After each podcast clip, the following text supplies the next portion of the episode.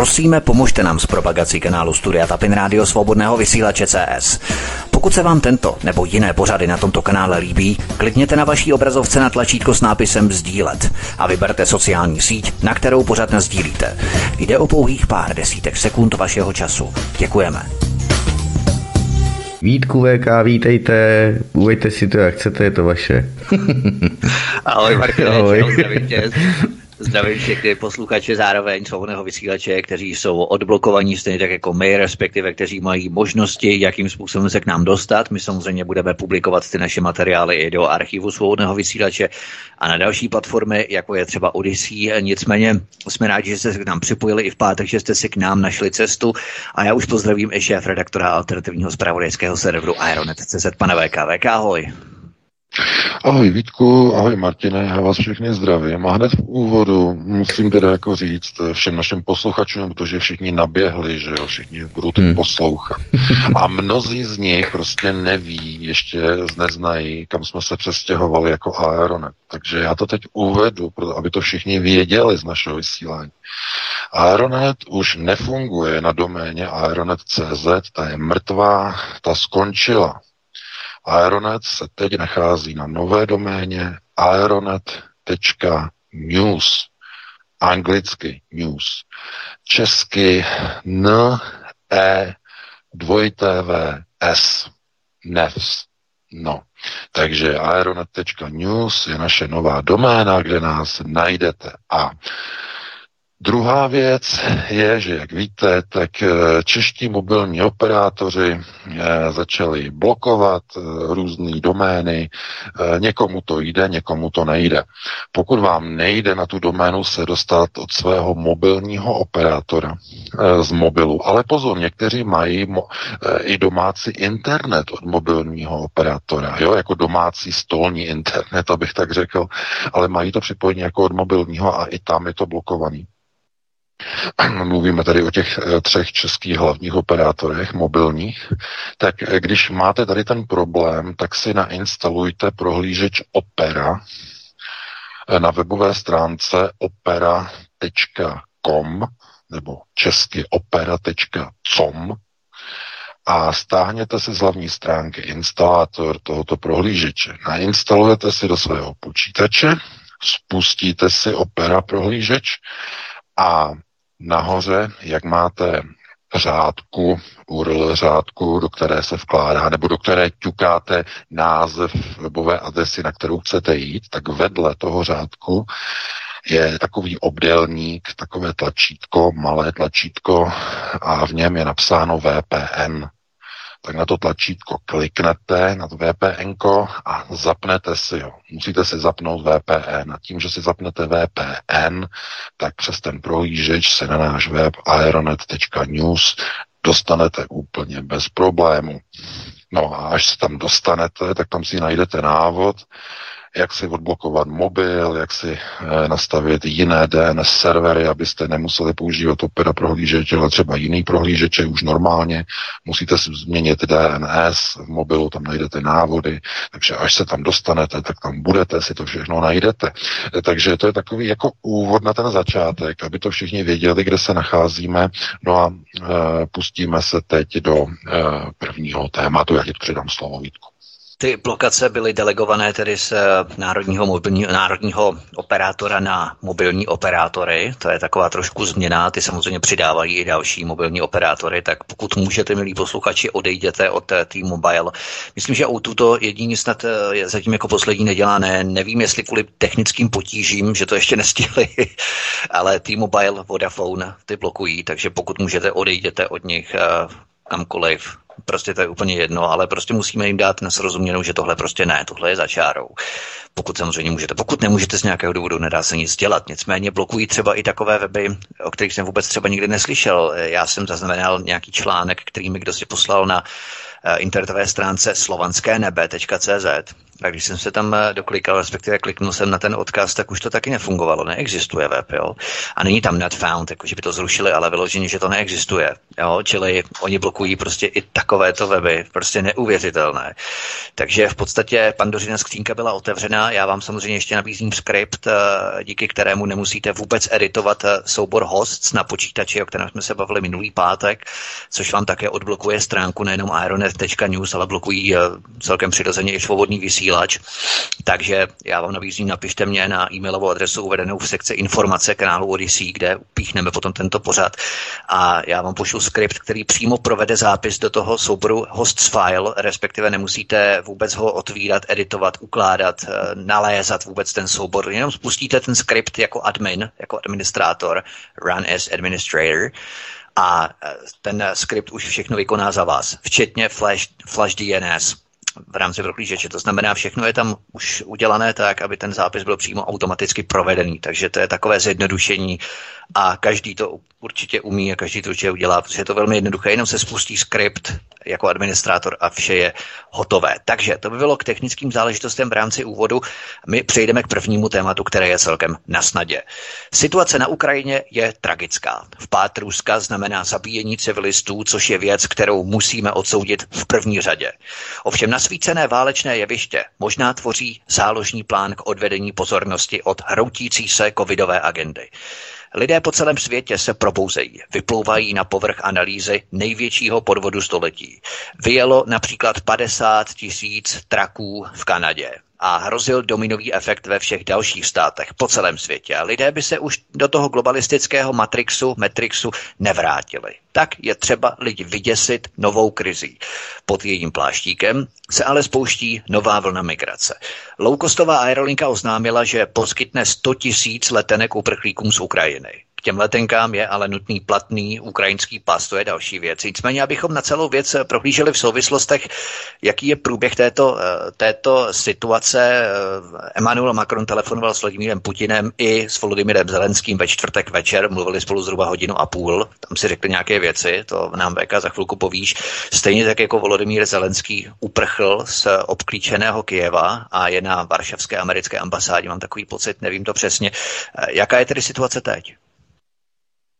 No, tak zrovna tím vlastně začnu, to je poslední článek, eh, protože ta informace vlastně přišla jako první od poslance ukrajinského parlamentu Ilji Kivy, nebo Kiva, Ilja Kiva se jmenuje, a oznámil na uh, svém, myslím, Instagramu, uh, nebo to bylo na telegramovém kanálu, na sociální síti video natočil, kde oznámil, že má potvrzenou informaci, že prezident, vrchní velitel zbrojných sil Ukrajiny a prezident Volodymyr Zelenský Eh, uprchl nebo eh, uprchl do exilu, překročil polsko-ukrajinské hranice a v současné době se nachází pod ochranou Spojených států na jejich ambasádě. Eh, on neupřesnil, v jakém městě, ale zřejmě se jedná o Varšavu, protože tam je ambasáda a ve všech ostatních nebo v několika dalších polských městech jsou americké konzuláty, ale on mluvil o ambasádě, to znamená, že Zelenský podle všeho je pod ochranou přímo Američanů, přímo na ambasádě. A ten, uh, už přicházejí další informace, že se um, vrchní velení, ano, teď už to tady jede na lineu, už headline na telegramu, že uprchlo i vrchní velení ukrajinské armády. Nachází se na území Polska. Je to kvůli tomu z toho důvodu, že Rusové dokončili obklíčení Kyjeva a je vydáno ultimátum, myslím, šestihodinové, že musí se eh, v podstatě eh, město vzdát, jinak eh, dojde k zahájení operace. Jim jde především o pozatýkání některých představitelů toho hlavního křídla těch elitních jednotek ukrajinské armády, které Rusové považují za neonacisty. Jedná se především eh, o lidi okolo eh, skupiny pravý sektor, okolo batalionu Azov. Na ně jsou dokonce vypsány odměny, eh, myslím 100 milionů rublů na hlavu každého z těch předáků a Rusové po nich jdou v podstatě no zřejmě zastřelí přímo na místě, protože tam už tam operují vlastně jednotky specnas, ruský specnas uh, vlastně na těch uh, předměstích Kijeva a to, co vlastně proběhlo včera večer, tak včera bylo jednání ještě té kontaktní skupiny mezi um, Ruskem a Ukrajinou, tam nedošlo k žádné dohodě na těch ukrajinsko-běloruských hranicích v tom Gomelu, potom bylo setkání v té Vilce, že v té Vile, kde se podepsal konec Sovětského svazu, tak též Bělorusku, to je ta vila v těch lesích, eh, ale tam se na ničem nedohodli, dohodli se pouze na jedné jediné věci, na vytvoření eh, cestovního koridoru pro odsunutí a útěk zbývajících eh, neodsunutých civilistů z vojenských operačních zón. Na tomhle se dohodli, že tohle to bude umožněno, že civilisté budou odsunuti z těchto zón, to znamená evakuace. Jakmile k tomuto dojde, tak i podle ruských novinářů, co jsem měl tedy teď možnost sledovat, e, ve chvíli, kdy nebudou v těch objektech a budovách e, civilisté rusové spustí plný frontální útok. E, za, to znamená frontová invaze, použití bombardovacích letounů, raketových vojsk a srovnají de facto to zbytky ukrajinské armády se zemí, včetně infrastruktury, za, možná i za použití termobarických vakuových bomb. Kreml se rozhodl de facto úplně zlikvidovat ukrajinskou armádu. Proto teď ta informace přešla, že vlastně vrchní velení vlastně uteklo do Polska. Rusové budou čistit. To je naprosto zjevné. A jenom když se podíváte na česká média, jakým způsobem vyrábějí jako na běžícím pásu fejky, eh, lži doslova, eh, jak používají fotografie z roku 2019, 2020, 2017, jak přináší příběhy o mobilních spalovacích komorách, kde prý Rusové spalují těla zabitých civilistů a potom se ukazuje, že se jedná o video a záběry e, mobilního spalovacího auta na odpadky z roku 2017, kdy lokální televize natočila novou službu pro občany, že? to je samozřejmě dezinformační kampaň kterou teď jedou česká média, všechny televize české jedou, všechna rádia, mohutná dezinformační kampaň. A proto oni museli zastavit všechna uh, alternativní média, aby se česká ne- veřejnost nedozvěděla o rozvratu a opádu ukrajinské armády. Pád Ukrajiny bude znamenat uh, samozřejmě obrovské změny a kolaps, otřes Evropské unie. Bude to znamenat změnu procesu řízení. My se o tom budeme vlastně široce asi bavit v následujících týdnech k čemu dojde. To, co vidíme právě teď, je de facto plán na vytvoření nové obrovské mohutné železné opony, která vyroste mezi takzvanými západními zeměmi a Ruskem.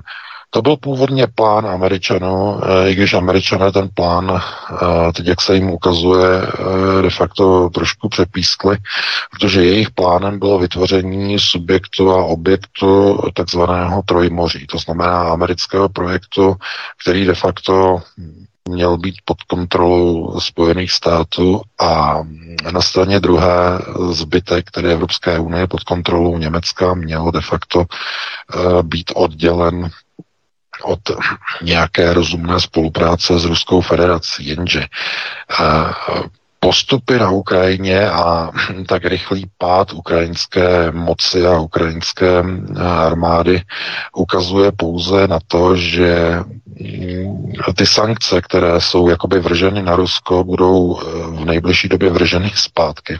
V tom posledním článku na Aeronetu si to přečtěte. Je to návrh ruského poslance uh, Michaila, Michaila Deliagina, uh, který už předložil tento návrh na uh, de facto totální sankce. To jsou naprosto totální sankce.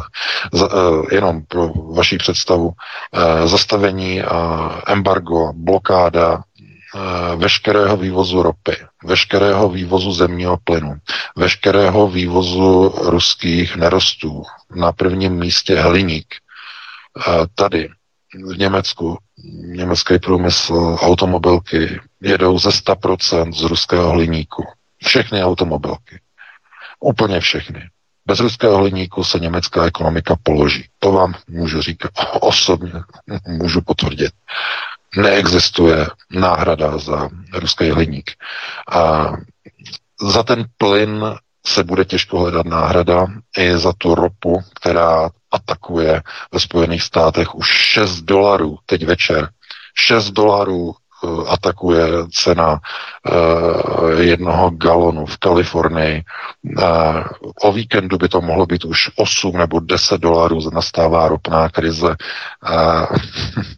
Jenže to je nic ve srovnání s tím, pokud by Rusové zastavili export hliníku. Hliník je důležitý nebo naprosto nezbytný pro výrobu veškerých průmyslových produktů a odvětví. Z hliníku se vyrábějí mobilní telefony. Nedá se vyrobit mobilní telefon bez hliníku. Počítač se nedá vyrobit bez hliníku. E, nedá se vyrobit automobil bez hliníku. Nedá se vyrobit elektrický motor do auta bez hliníku. Nedá se, nedají se vyrobit e, bateriové komponenty a e, nosné konstrukce aut bez hliníku a hliníkových částí. Bez hliníku je to návrat do doby kamene. E, pokud tomu Rusové přistoupí, bude to, budou ty sankce, které uvolili na Rusko nejvíce bolet právě spotřebitele v Evropě, ve Spojených státech, to znamená mm, takzvanou západní eh, civilizaci, západní populaci. Eh, všechny sankce nakonec eh, zaplatí občané Evropské unie, jednotlivých zemí Evropské unie a Spojených států. A proto je třeba, aby občané se zvedli, vyšli do ulic a požadovali zastavení všech protiruských aktivit, protože ty aktivity nejsou namířeny proti Vladimiru Putinovi, dámy a pánové. Ty jsou namířeny proti vám, proti vašim rodinám, proti vašim peněženkám a proti vašim rodinným rozpočtům. To, že to nevíte, a mnozí z vás, hm, to je problém onoho konceptuálního analfabetismu, negramotnosti, uh, kdy lidi nedokážou uh, předvídat nebo odpočítat dva tahy na šachovnici dopředu. Ne 12, 15 jako Gary Kasparov, to ne, ale dva tahy aspoň na šachovnici. Co to bude znamenat, když si znepřátelíme zemi, na které jsme surovinově závislí, náš blahobyt, náš standard. Všechno to, co máme. Co to bude znamenat? Tohle to lidé ani v České republice nejsou schopni domyslet fungují jako améby, na amébovém principu. Vypnuto, zhasnuto. Vypnuto, zhasnuto. Podíváte se na česká média mainstreamová. Model amébové politiky. Vypnuto, zhasnuto. Bílý, černý. Dobrý, špatný. Tohle to dělá teď momentálně Fialová vláda. A ta Babišova se snažila aspoň o nějaký takový jakoby věm e, trošku nějakého promýšlení, ně, i když no, tak tam taky nebyly žádní géniové, ale aspoň do toho nešli takhle tupě. To, co teď předvádí česká vláda, je jenom ukázkou de facto národní sebevraždy, ekonomické sebevraždy, hospodářské sebevraždy státu. Já jsem samozřejmě už dneska byl, eh, protože máme už informace, tak eh, jsem nakoupil 10 kanistrů, nakoupil jsem 10, 10 kanistrů eh, paliv do auta, a pro jistotu, protože zatím lidi nic neví, ale bude panika. Tohle to až Rusové zastaví, to už ne, nekoupíte benzín, nekoupíte benzín, nekoupíte diesel. Takže mm, dobrá rada, zásobte se co nejrychleji. To, co bych chtěl jako teď především zdůraznit, je, že mm, lidé si volí svoji budoucnost a vláda, každá vláda je odrazem eh, stavu společnosti. Je to nastavené zrcadlo. To, takové to, že filmové, že přijdeme k televizi, až nastaví zrcadlo. Uh, takhle to funguje vlastně u těch voleb. To znamená, půjdeme k volbám a nastavíme zrcadlo a uh, taková, jaká je společnost, tak taková bude potom i ta vláda jelikož společnost je taková, jaká je, tak si navolila takovou vládu, jakou tam máte. Vláda plná diletantů. Vláda plná uh, politiků, kteří se zaštiťují demokracií a ještě nejsou u moci ani tři měsíce. Dva, nebo tři, včetně prosince. Tři měsíce jsou u moci. A oni už byli schopni udělat věc, kterou by v demokratické zemi neudělal ani ten největší despota. Už dokázali zakázat, no teď už ne 8, teď už asi 15 nebo 20 opozičních serverů, ne dezinformačních, ne pro ruských, ne pro kremelských, ne, ne, ne, ne, ne. Oni zablokovali opoziční servery. Opoziční názor e, ve smyslu na to, nechceme na to, oni chtějí na to. Že? To je opoziční názor. My chceme dobré vztahy v Evropě se všemi, včetně Ruska. Oni nechtějí se všemi dobré vztahy. Oni chtějí jenom se Západem. S Ruskem ne, ne, ne, ne, ne. Velký škrtnutí, nic. To znamená opoziční názory. Eh, nechceme eh, komandaturu Evropské unie, že? Eh, chceme referendum o vystoupení z Evropské unie, protože Evropská unie škodí, že, národním zájmu teze, že je naše, ale oni nechtějí. To znamená, my máme opoziční postoje. A tohle to všechno jim vadí. Takže oni musí uh, blokovat všechny tyhle ty servery, všechna tady ta opoziční média, aby de facto měli klid na práci, jako ti soudruzi. Že? Klid na práci, aby měli. Uh, v ničem se neliší. Možná jste zaregistrovali uh, ten, ten webový, ono je to na webu, že? Na tom webu je to uvedené. Uh, uh, nejvyšší státní zástupce, že? Pan, pan Stříž, nebo pan Igor Stříž, myslím, že se jmenuje, tak tam prostě napsal, bylo to i v českých médiích, jste možná zaregistrovali, že kdokoliv by se nějak pochvalně vyjádřil na adresu ruské moci, anebo pochvalně se vyjádřil o ruských politicích nebo o Vladimiru Putinovi, eh, a kdy, nebo kdyby se vyjádřil ve smyslu nějakého schvalování nějakého vojenského úderu nebo nějaké vojenské operace ze strany Ruska, takže se za určitých okolností může stát, že bude obviněn ze, eh, z několika těch paragrafů, jako je schvalování, eh, genocidy, nějaké toto, všechny ty paragrafy, že jo, schvalování a tak dále, a tak dále, a tak dále. To znamená, že toto jakoby eh, vrchní zastupitelství de facto jako varovalo občany, že aby si na tady ty věci dávali pozor. Ale prosím vás, eh, tohleto je cenzura. Eh, protože to, co probíhá na Ukrajině, samozřejmě, tak je oficiálně, a to je třeba teď zdůraznit, pozor, to je třeba teď zdůraznit naprosto objektivně, je válka. A proč je to to, co probíhá na Ukrajině válka? No, protože ukrajinský prezident Volodymyr Zelenský na území Ukrajiny po té invazi ruské armády vyhlásil na území Ukrajiny válečný stav. A po vyhlášení válečného stavu to znamená, že na Ukrajině probíhá uh, válka. Tak ano, samozřejmě, když tam vpadne jiná země, když tam vpadne no, Rusko, a, rozputá konflikt, no, tak ano, to nevyhlásil. Samozřejmě, samozřejmě, válka. Ale pozor, pozor, pozor, pozor. To má několik přesahů.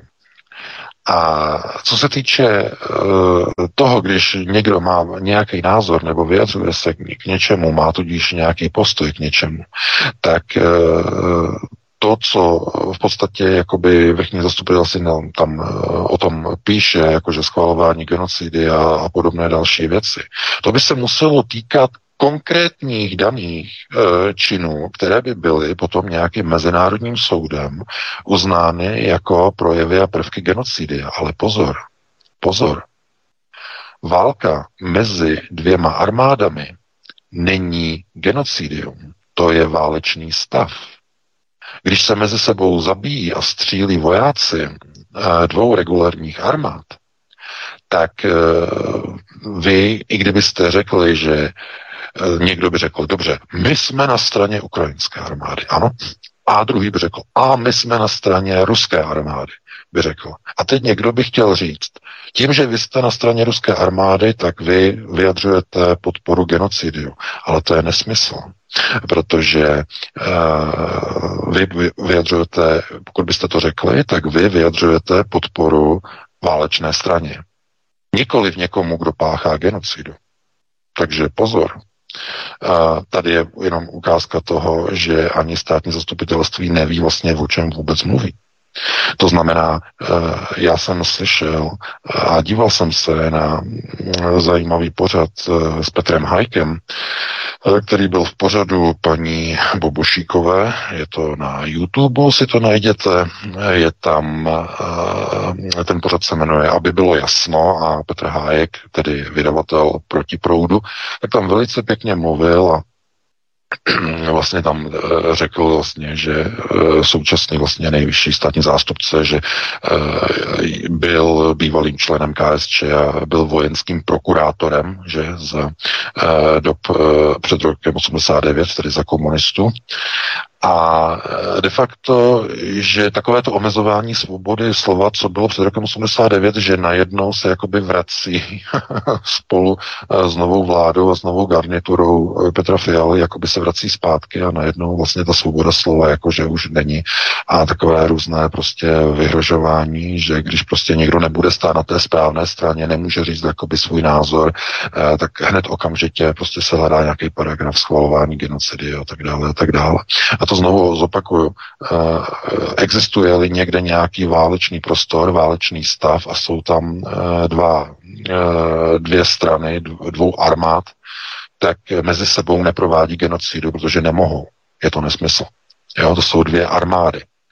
Genocida by to byla, kdyby některá z těch armád se rozhodla pro etnické čištění civilního obyvatelstva. To znamená něco, co proběhlo v zemích bývalé Jugoslávie, že v Srebrenici. E, tam skutečně armáda že brala civilisty a zabíjela je. Takže ano, to byla genocida. Ale tohle je třeba v tom mít naprosto jasno. Válka mezi dvěma armádními tělesy není genocída bez ohledu na to, jak strašně mezi sebou se ty armády budou řezat dámy a pánové, bez ohledu na to, jsou dvě, dvě vojenská tělesa bojující na území státu, kde je vyhlášený válečný stav. Takže je třeba rozlišovat hodinky a holínky, jaký je mezi tím rozdíl. Ale mm, tohleto de facto je třeba si uvědomit i v tom rozsahu, že takovéhle prohlášení, že někdo nesmí nějakým způsobem jakoby ani de facto se vyjadřovat k situaci na Ukrajině.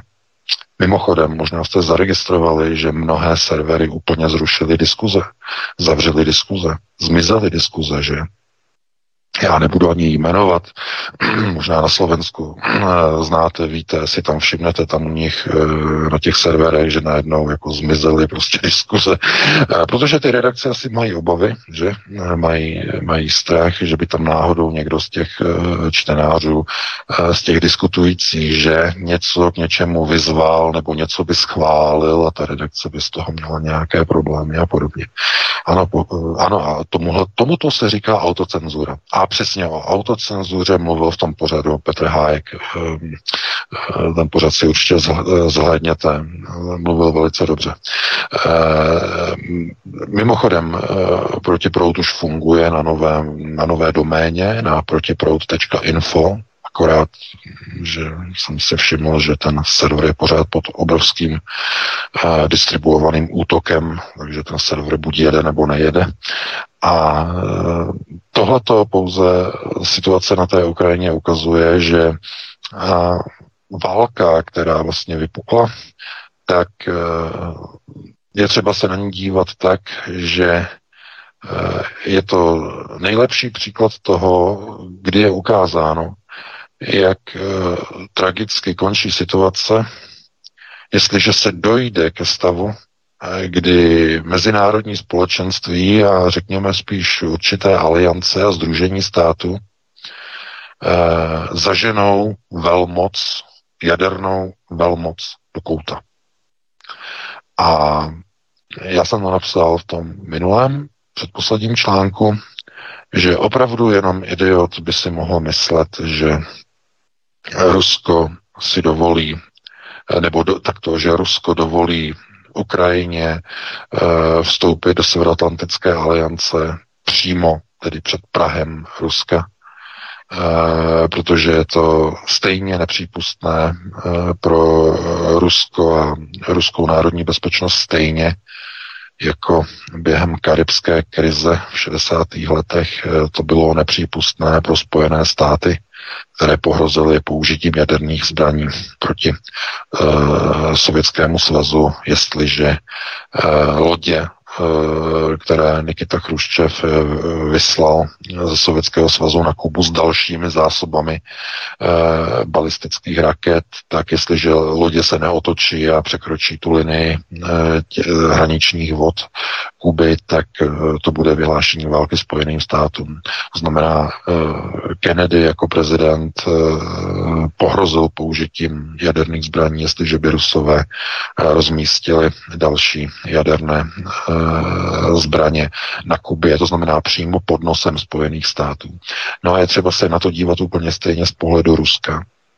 Eh, já jsem to už analyzoval, jistě víte, jsem o tom psal, jsem o tom mluvil, eh, že ten moment zlomu, kdy se Kreml rozhodl pro vlastně vojenský zásah na Ukrajině, tak to byl ten okamžik a moment, kdy před dvěma týdny No ano, jsou to dva týdny.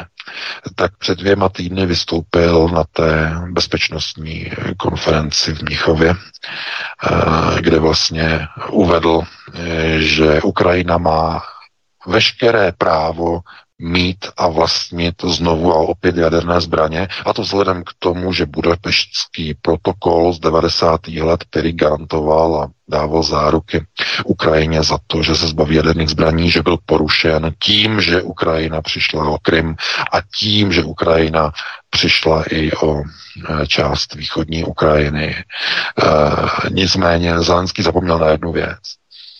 Ukrajina přišla o Krym a přišla i o mm, část Ukrajiny, východní Ukrajiny, eh, kvůli tomu, co se stalo hned na počátku, na přelomu a 2013 eh, a na počátku roku 2014.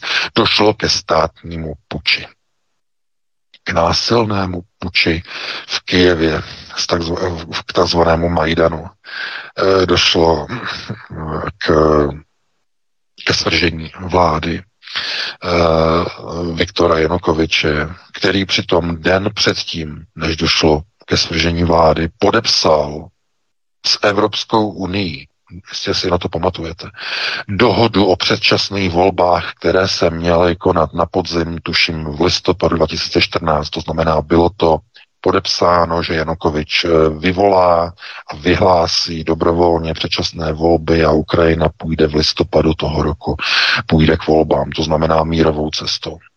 Když se to američané dozvěděli, že tohle bylo podepsáno, okamžitě dali příkaz pravému sektoru k provedení násilného státního převratu, protože mírový proces američané nechtěli.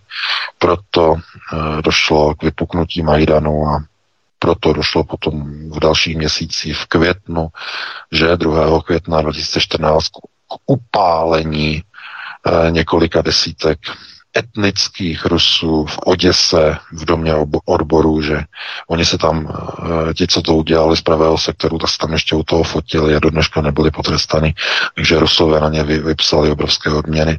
Eh, na toho jejich, ten, co tam eh, vlastně to jako zorganizoval, tak na něho je vypsána, vypsaná odměna úplně nejvyšší. A myslím, že asi 100 milionů rublů je na něho vypsaná odměna.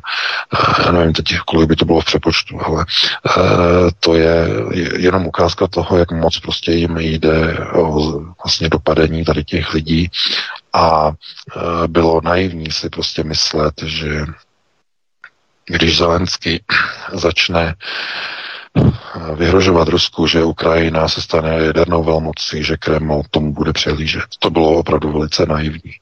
E, mimochodem, v listopadu minulého roku, už jsem o tom také psal, e, navštívili Kijev odborníci a specialisté z Národní atomové laboratoře v Los Alamos.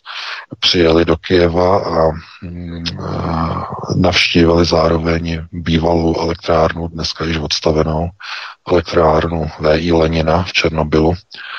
A ruská rozvědka, tedy podle ruských novinářů, dostala informace, že eh, Kiev si pozval odborníky, specialisty z Los Alamos, aby zhodnotili možnost těžby a vytěžení eh, depozitů plutonia, které se nacházejí ve třech odstavených reaktorech v jejich aktivních zónách.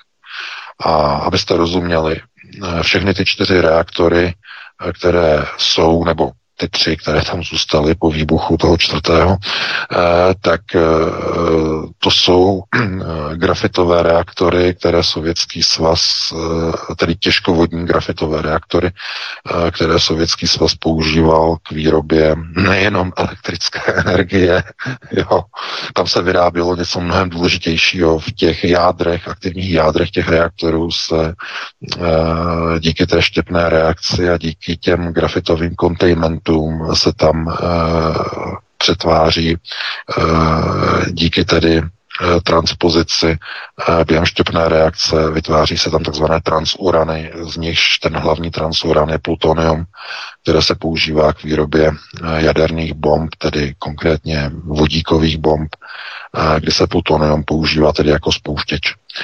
A právě kvůli tomu z tohoto důvodu ruská armáda tam svedla tak eh, těžké boje minulý týden. To bylo první, co je vůbec zajímalo.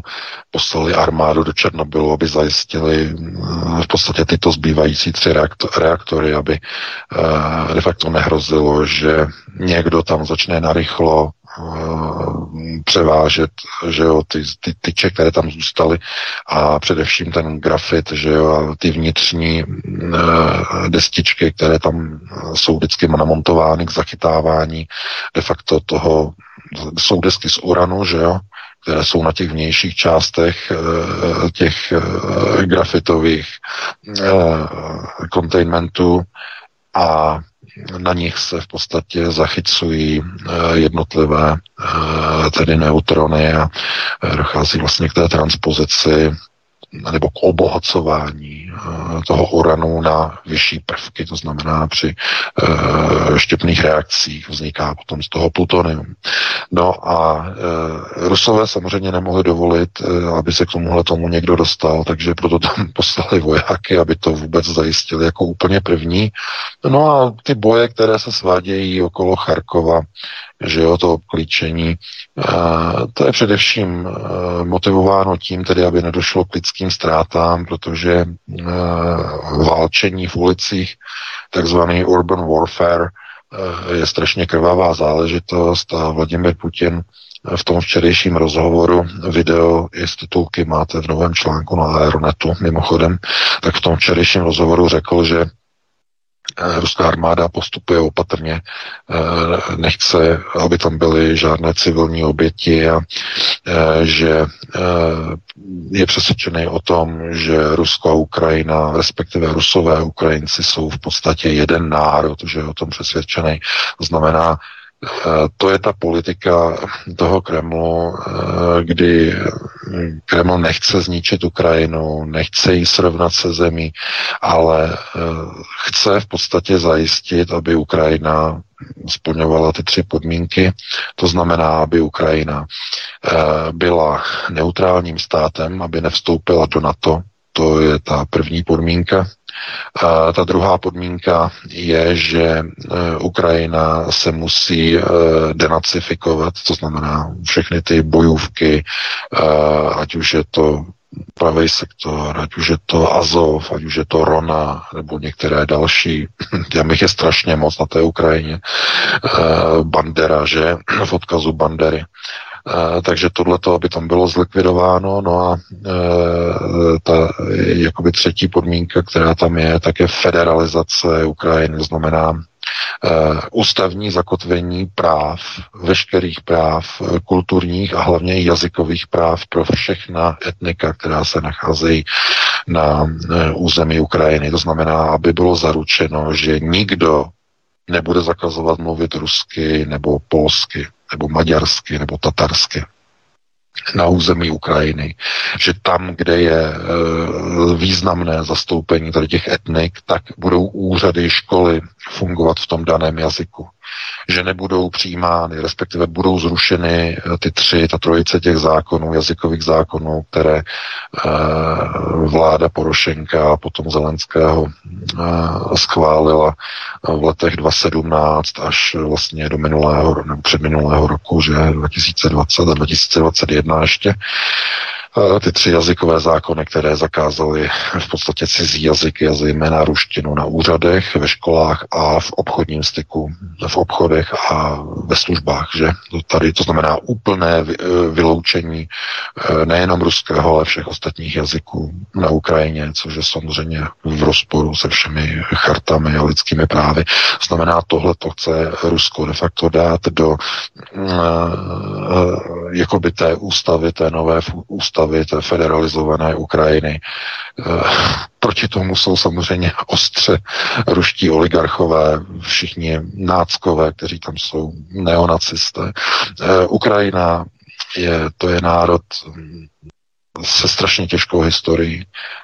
E, ti lidé tam ne, neuvěřitelným způsobem prostě trpěli a trpí prostě desítky a desítky a stovky let. E, a ne kvůli tomu, že by je třeba někdo pořád obsazoval nebo že by tam pořád se válčilo, ale e, především kvůli tomu, že pořád tam de facto jako je snaha utiskovat někoho, kdo zrovna jako tam v tom daném regionu nebo v té oblasti zkrátka nepředstavuje nebo netvoří většinu. Jo.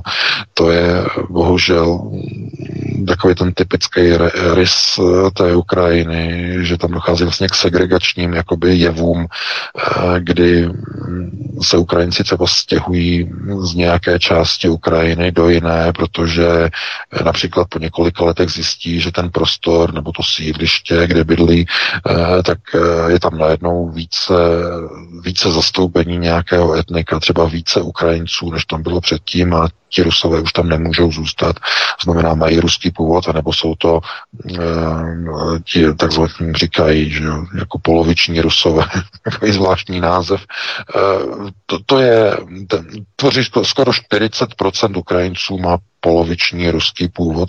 Poloviční od toho, že buď matka nebo otec má ruský původ. Jo? Takže poloviční a e, třeba u těch členů toho pravého sektoru tam je to tak, že když už má třeba nějaká rodina poloviční e, původ ruský, tak už je na seznamu, už je na černém seznamu. Už malují hákový kříže na jejich dveře a tady ty věci. Tohle to tam probíhá v roku 2014. A o tom se nedozvíte na mainstreamových médiích v České republice, na štvavých médiích. To se dozvíte pouze na Aeronetu, to se dozvíte na alternativních médiích, pokud, pokud jsou ochotné, pokud mají třeba odvahu o tom přinášet informace a zprávy. To znamená, ti Ukrajinci, eh, to je, to je směs eh, skupin, nebo směs skupin lidí a různých etnik, které, aby tam mohli žít pospolu a mohli žít v míru, tak potřebují opravdu jedině a pouze ne zbraně ze západu. Pane Fialo, pane premiére, paní ministrině obrany, oni nepotřebují zbraně. Oni potřebují novou ústavu. Oni potřebují garanci uh, základních lidských, občanských, kulturních a národnostních práv, aby měli zajištěno že budou moci mluvit svým jazykem ve školách, na úřadech, v obchodech, úplně všude. Že jejich děti budou moci uh, mít svůj jazyk, že budou moci být vzděláváni nebo vzdělávány ty děti uh, ve školách, kde se mluví uh, tímto jazykem. To je to, co potřebují ti Ukrajinci. A jakmile tohle to budou mít, tak budou potřebovat vládu, která se bude starat o ty lidi, aby využívala bohatství Ukrajiny k rozvoji té Ukrajiny. Ne k plundrování, ne kvůli tomu, aby tu Ukrajinu tam e, nějaké americké společnosti, jako byla společnost Burisma, ve které měl podíl syn dnešního amerického prezidenta, že e, Hunter Biden, aby tunelovali majetky a nerostné bohatství Ukrajiny a vyváděli do zahraničí. Oni potřebují vlastní pronárodní vládu, ukrajinskou vládu.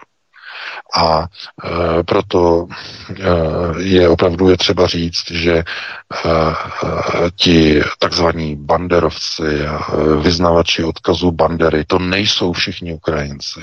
To je mal, malý zlomek lidí, e, nebo zlomek, tak můžeme mluvit někde v nějakých procentech, kolik lidí tam vyznává banderu. Prosím vás, tak jestli jsou to 2% Ukrajinců, 3%, kolik jich může být. Většina Ukrajinců má úplně jiné starosti, má úplně jiné problémy. Po roce 2014 se jim obrovsky zhoršila ta základní sociální situace, že za toho Janukoviče tam měli alespoň takové ty, ty základní jistoty, jak se říká, že jo, měli důchody, měli příspěvky na paliva, na bydlení, tohle to všechno. V roce 2014 se to zhroutilo. Víte, jaké byly problémy, že nebyly na, nebylo na výplaty učitelů, nebylo na výplaty policistů, zhroutil se finanční systém, Ukrajina byla rozkradena eh, a ještě není rozkradena do takové míry, eh, že by nic neměla. Ještě jednou doporučím, poslechněte si ještě druhý pořad paní Bobošíkové. Eh, byl tam pan Ivan David eh, eh, v tom pořadu a hm, hovořil o tom, proč Evropská unie se tak zrovna úplně až tak netváří na přijetí Ukrajiny.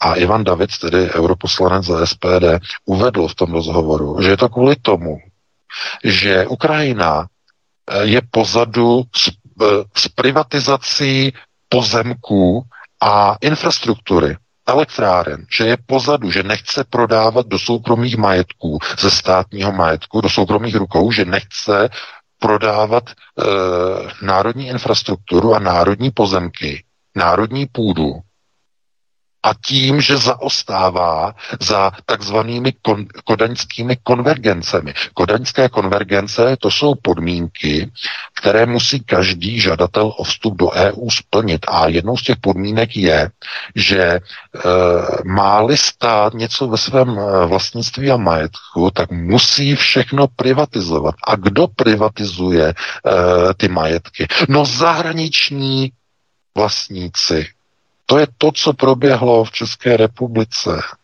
Proto vodárny, eh, vodu, že je vlastní všude cizinci, proto všechny infrastruktury jsou vlastněné cizími společnostmi. Takže to je podmínka pro vstup do EU.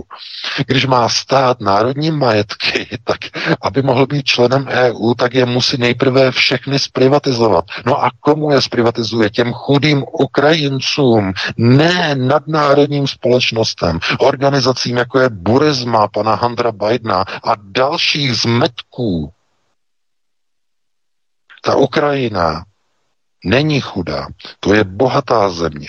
A ti Ukrajinci si zaslouží, aby měli zemi, která pracuje v jejich vlastní prospěch. To si nezaslouží jenom Ukrajinci, to si zaslouží Češi. Jenže Česko je hotovo, tam je vymalováno. Že po 30 letech na první prioritě vychovaná nová generace, tupě zírá. E, to je, to bychom zase se dostali někam úplně jinam. E, proto Ukrajina jako taková nemá problém v tom, jestli má jaderné zbraně, nebo kolik má letadel, stíhaček, jak má velkou armádu, nebo co má nebo nemá tam je důležité, aby ta Ukrajina e, měla především garantované a garantovaná práva pro své obyvatele. Nejenom pro nějakou úzkou vybranou skupinu, ale pro všechna etnika, která se tam nachází. A jakmile budou mít tyto garance ústavou dané a ústavou garantované, tak musí mít především vládu, která si uvědomí, že tlačit se do Evropské unie za cenu toho, aby Ukrajinci, kteří jsou už takhle chudí, aby schodli ještě více, protože ty státní byty se stanou soukromými po té privatizaci. Že ta družstva, která tam ještě jsou, že se stanou e, soukromými farmami a na těch venkovech ukrajinských už nebudou chodit do těch družstev, protože už to bude všechno soukromé a soukromníci už tam nebudou zaměstnávat 50-60 eh, lidí, ale budou nakoupí na půjčku mechanizaci a už nebudou nikoho potřebovat. Takže eh, tenhle ten proces, když tam bude nastartovaný, tak eh, ta Ukrajina nezvýší si svoji úroveň. Ti lidé, kteří jsou chudí, budou nejenom stejně chudí, ale ještě více schudnou, protože bohatství té země nebude rozděleno e, mezi občany aby z toho profitovali všichni. Ne. To bohatství té země bude vytunelováno, bude odvedeno do cizích rukou, stejně jako v České republice po roce 89, stejně jako na Slovensku, stejně jako v dalších zemích bývalého východního bloku. Takže uh, operace ruské armády je jedna věc. Uh, to je naprosto zřejmé. Uh, ve chvíli, kdy Západ chtěl nasunout uh, Severoatlantickou alianci až na Ukrajinu, v tom okamžiku Rusov, Rusové řekli dost, tady to končí, vtrhli na Ukrajinu.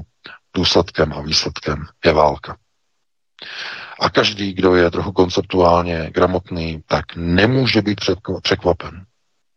Je to tragédie samozřejmě, ale kdo má konceptuální gramotnost, tak ví, že e, když budete zatlačovat Spojené státy, aby jsme si udělali příklad, když budete zatlačovat Spojené státy příliš do rohu a do kouta, e, když byste nasunovali zbraně z druhé strany země koule, dejme tomu Rusové, takzvaně by jim kleplo v hlavě a řekli by, začneme eh, nasunovat zbraně do Mexika. Eh, vytvoříme vojenskou alianci, Varšavskou smlouvu, nějakou, nějaký nový derivát Varšavské smlouvy a budeme chtít e, vytvořit tu Varšavskou smlouvu tak, že přijmeme za člena i mnoho zemí a vyjedeme, vyjedeme e, na druhou stranu světa, že jo, vytvoříme tu alianci ve Střední Americe a budeme svoji politiku šířit v celé, ve všech zemích Střední a Severní Ameriky. Vyjedeme tam a budeme se snažit uh, udělat z Mexika členskou zemi Varšavské smlouvy. Dovedete si představit, co by to znamenalo, že v hypotetické rovině uh, se spojenými státy. To, to není jenom Kuba, to by mohla být jakákoliv země, která sousedí se Spojenými státy, už by to byla Kanada nebo to zmíněné Mexiko. To je úplně jedno. Američané by to nikdy nedovolili, protože pro ně by to bylo ohrožení jejich národní bezpečnosti a zkrátka by tam vtrhli. A o tom doufám nikdo nepochybuje. Když byli američané kvůli národní bezpečnosti schopni vtrhnout do Iráku na druhém konci světa pod záminkou zbraní hromadného ničení takže když vtrhli do Iráku kvůli neexistujícím lahvičkám s nějakou chemií, tak si dovedete představit, co by to znamenalo, kdyby nějaká cizí mocnost chtěla do své vlastní vojenské aliance přejmout Mexiko nebo Kubu. Dovedete si to doufám představit, jaká by byla reakce. Proto ani já se nedivím tomu, čemu došlo. Nemůžu se tomu divit. Protože Rusko je velmoc jaderná velmoc, dokonce silnější než Spojené státy. Ten rozdíl je asi 11, uh, 1100 nebo 1500 nukleárních hlavic. Mají Rusové víc než Američani. Takže v tomto ohledu je třeba se na to dívat politicky. A velice mě mrzí, že eh, prezident republiky Miloš Zeman, že už nemá tu konceptuální hm, bystrost, eh, jako mýval, protože on by měl de facto říct to samé, eh, co řekl Viktor Orbán. Eh, Rusové nedostali své bezpečnostní garance a tak vtrhli na Ukrajinu a ty bezpečnostní garance si tam udělají sami. A to, to bychom mohli dvakrát podtrhnout, co řekl Viktor Orbán. Takhle to přesně zkrátka je. A takhle to měl, měl říct i Miloš Zeman. To není o tom, že jaká je válka nebo jaká, jaký je Putin. Každá válka je samozřejmě špatná. Nejenom ta na Ukrajině. Špatná byla válka v Iráku, špatná byla v Afghánistánu, špatná byla v Líbii, špatná byla v Sýrii. Kamkoliv se podíváte, války jsou tragické, války jsou špatné. To jsou to ta nejhorší nebo nejhorší možná řešení. A když k ním dojde, tak umírají lidé a na konci e, každé té války jsou de facto předefinované nějaké struktury. Víte, že když američané vtrhli do Iráku, tak e, popravili jejího prezidenta. Že? Nebo, nebo šéfa, nebo vůdce, že? Sadáma Husseina. To samé by se bylo bývalo stalo v Sýrii, kdyby tam nenastoupilo Rusko v roce 2015 na obranu, že? To samé by udělali s Bašárem Asadem. To bylo v plánu. John McCain, že? To měl všechno pod palcem.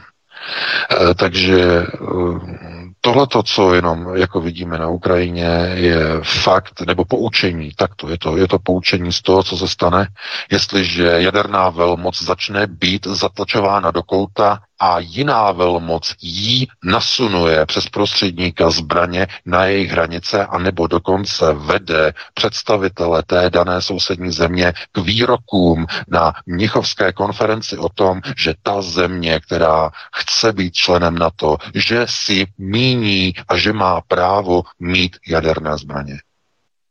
Se započtením té protiruské retoriky Rusové vyhodnotili, že pokud nezasáhnou, tak do několika let z toho bude jaderný útok na Ruskou federaci. Tohle to zaznělo na ruské televizi. Takhle se na to dívají ruští generálové. A tohle to zase neslyšíte nebo neuslyšíte na, na českých médiích. To zase slyšíte jenom tady na alternativě. To znamená objektivní zhodnocení příčin toho útoku že objektivní zhodnocení, bez nějakých fejků, bez uh, nějakého, uh, nějakých počítačových simulací, nějakých hrdiných uh, ukrajinských stíhačů, kteří tam heroicky proti, proti zlým Rusům, potom se ukáže, že to je počítačový program, že uh, tam prostě bojují. Uh, to není spravodajství. To není spravodajství. Spravodajství je, aby lidé viděli teda jinak, co se, co se děje, ale zároveň je to analytická stránka, aby pochopili souvislosti, aby věděli, proč k té válce došlo, aby věděli, co bylo symbolem a hlavně, co bylo důvodem té války. To je důležité. Proto lidé chodí na tu alternativu. Proto si vyhledávají ten Aeronet a proto sledují naše videa, naše pořady poslouchají a mm, proto jsme za dva dny, že jo, po spuštění v neděli a v pondělí měli 4,5 milionu čtenářů za dva dny. 4,5 milionu. Máme větší čtenost než všechna bakalová média dohromady. to je výkon. Něco neuvěřitelné. To je jenom, se ukazuje ten hlad po těch informacích. Hlad. To mainstreamová média by se měla stydět, jakým způsobem přináší informace. Bláboli. Takže já bych tady to ukončil, máme 2047, no, bylo to hlavní téma, že jo, dnešního večera, tak ještě možná jenom na rychlovku spustíme uh, ještě jedno, jedno mini téma, nějaké okénko a pustíme se do dalšího uh, povídání s tím, že teda já bych chtěl říct uh, v závěru teda tady toho segmentu, že ten svět, ve kterém se pohybujeme, pokud nedojde k nějakému hm, prozření lidí,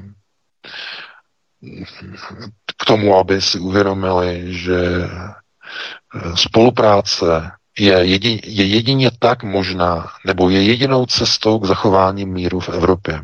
Spolupráce. Evropa bez Ruska nemůže existovat. A nejenom obrazně ale i de facto. Obrazně z toho důvodu, že Rusko je jaderná velmoc. Že? To je ten obrazný rámec. Ale ten faktický je, že to Rusko, když nebude poskytovat ty zdroje, tak evropská ekonomika končí. A s ní končí evropská civilizace, s ní uh, končí ten evropský blahobyt. To znamená, to, co Evropa si vybudovala, to prostě bez těch materiálových zdrojových, zdrojových řekněme, cest z toho východu, to zkrátka nebude. A Vím, že tohle si uvědomují šéfové průmyslu, šéfové automobily, a, ale mm, to je dobré, že si to uvědomují oni, ale ten narrativ, to znamená takové, ten, ten náboj informační, společenský, ten určují média takovým štvavým způsobem, že se to přenáší na veřejnost a na lidi a díky konceptuální negramotnosti ti lidé neví, pro co hajlují, obrazně řečeno. Neví, pro co zvedají ruku. Každá další sankce proti Rusku je, je dalším výstřelem do vašeho rodinného rozpočtu, do vaší peněženky. Já se vás zeptám, vám nestačí covidová krize následky covidové krize a nastupující hyperinflace? Vám nevadí ty obrovské faktury za plyn o 200, 300, 400% které přichází. Vy chcete, aby byly o 800% vyšší, o 1000% vyšší, o 2000%. E, benzín za 35 je vám asi málo. Vy chcete, aby stál litr 150 korun nebo 200 korun. A prostě reálná částka, 200 korun za litr. Pokud dojde ke krizi podobného rozměru jako v, eh, v 70. letech, v polovině 70. let. A to tenkrát ta krize byla jenom uměle vyvolaná, že OPEKem. Tady ve chvíli, kdyby došel nejenom, nebo byl zastavený nejenom, nejenom ropa, ale i plyn a všechny další suroviny, tak by se zastavil autoprůmysl podniky a fabriky, které fungují na plyn, na plynové dodávky. A, to je něco prostě neuvěřitelného. Lidé musí vždycky domýšlet své kroky. To znamená, nemusíte e, přemýšlet nad tou konceptuální šachovní, šachovnicí o 12 nebo 15 tahů dopředu. Stačí o dva kroky. Dva kroky. Jeden krok je, udělám něco. A ten druhý krok je, co to bude znamenat a, nás, a následovat, co z toho bude. Dva kroky stačí znát a promyslet na e, šachové, e, na šachovnici konceptuální, že? To znamená, když já půjdu proti tomu Rusku, nebo my jako stát, jako premiér, že jo. Kdybych tam byl já, tak budu přemýšlet. To znamená, eh, udělají se sankce proti Rusku, co to bude znamenat pro ty občany té mojí země? Co to bude znamenat? Jaký bude důsledek? Ale ten druhý krok jako by vůbec čeští politici nedělali, jako by fungovali na amébové bázi, vypnuto, zapnuto, jenom jeden krok, vypnuto, zapnuto, příkaz vykonat, příkaz vykonat. Americká ambasáda v Praze zvedne tele, telefon, příkaz vykonat Fiala cvak. Vykoná. Zvednou telefon, volají Černochový, pošle dělostřelecký granáty na Ukrajinu, cvak, vyplní. Zavolají, oni vyplní. Zavolají, oni vyplní. Takhle funguje nejenom česká vláda. to je i ta naše německá, takhle funguje. To je, to je tragédie. Ano, samozřejmě. No nic, máme 2052, no to bude jenom jedno mini téma, Vítku, tak já ti předám slovo. Já bych samozřejmě ještě eh, zdůraznil velmi jasně, že s tímto agresivním krokem Ruska na Ukrajině nesouhlasíme, byť ty já nevím, záminky můžou být sebe lepší, můžou mít sebe lepší důvody.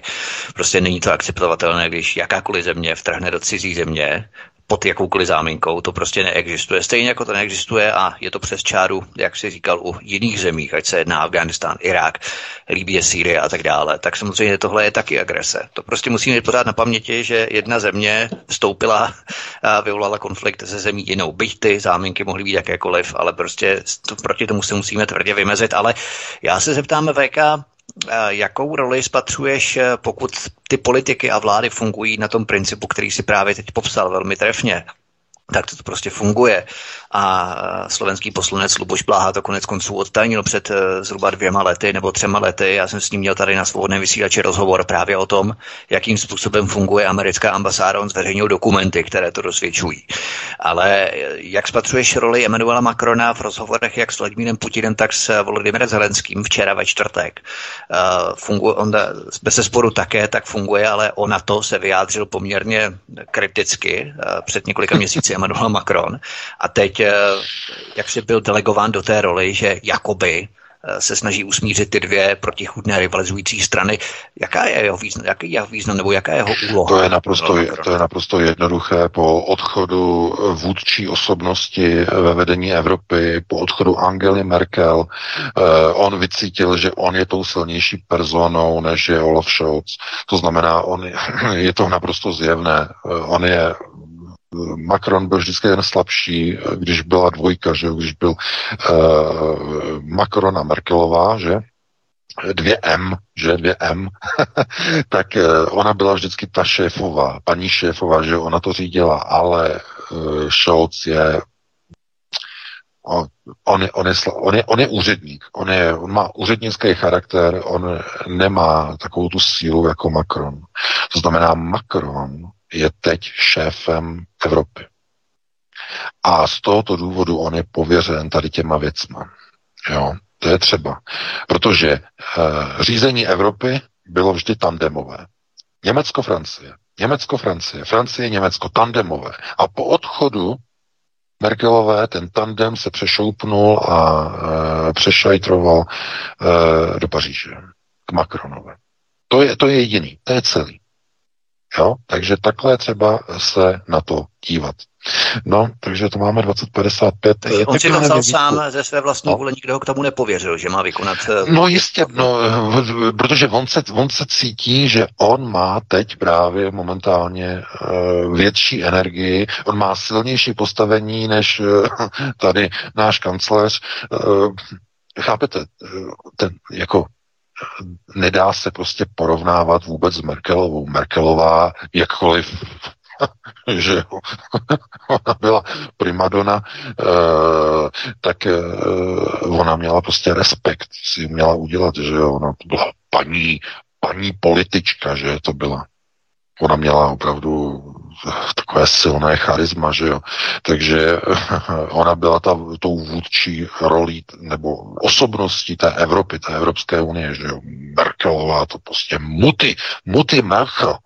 Já, takže to je pryč. Ona se rozloučila při pochodňovém průvodu v Berlíně, to jste možná zaregistrovali, to video, že? Jako jednotky SS, že jo? S těma, s těma uh, uh, pochodněma. Ona se rozloučila, odešla a nový kancléř, ten zkrátka, uh, že ten respekt nemá, tu sílu. Protože to z něho nevyzařuje. Jo, a Macron samozřejmě to pochopil. On to poznal, takže on si teď v podstatě uh, přivlastnil takový to želízko, že jo, nebo takový to žezlo té Evropské unie a teď rozhoduje Macron. On je tou hlavní hlavou Evropské unie. No takže takhle bych na to reagoval. Máme 2057, Vítku, dáme si 8 minut přestávku a potom se pustíme do telefonických dotazů. Určitě, takže vás prosím, milí posluchači, opět eh, stručně a pouze volat jednou.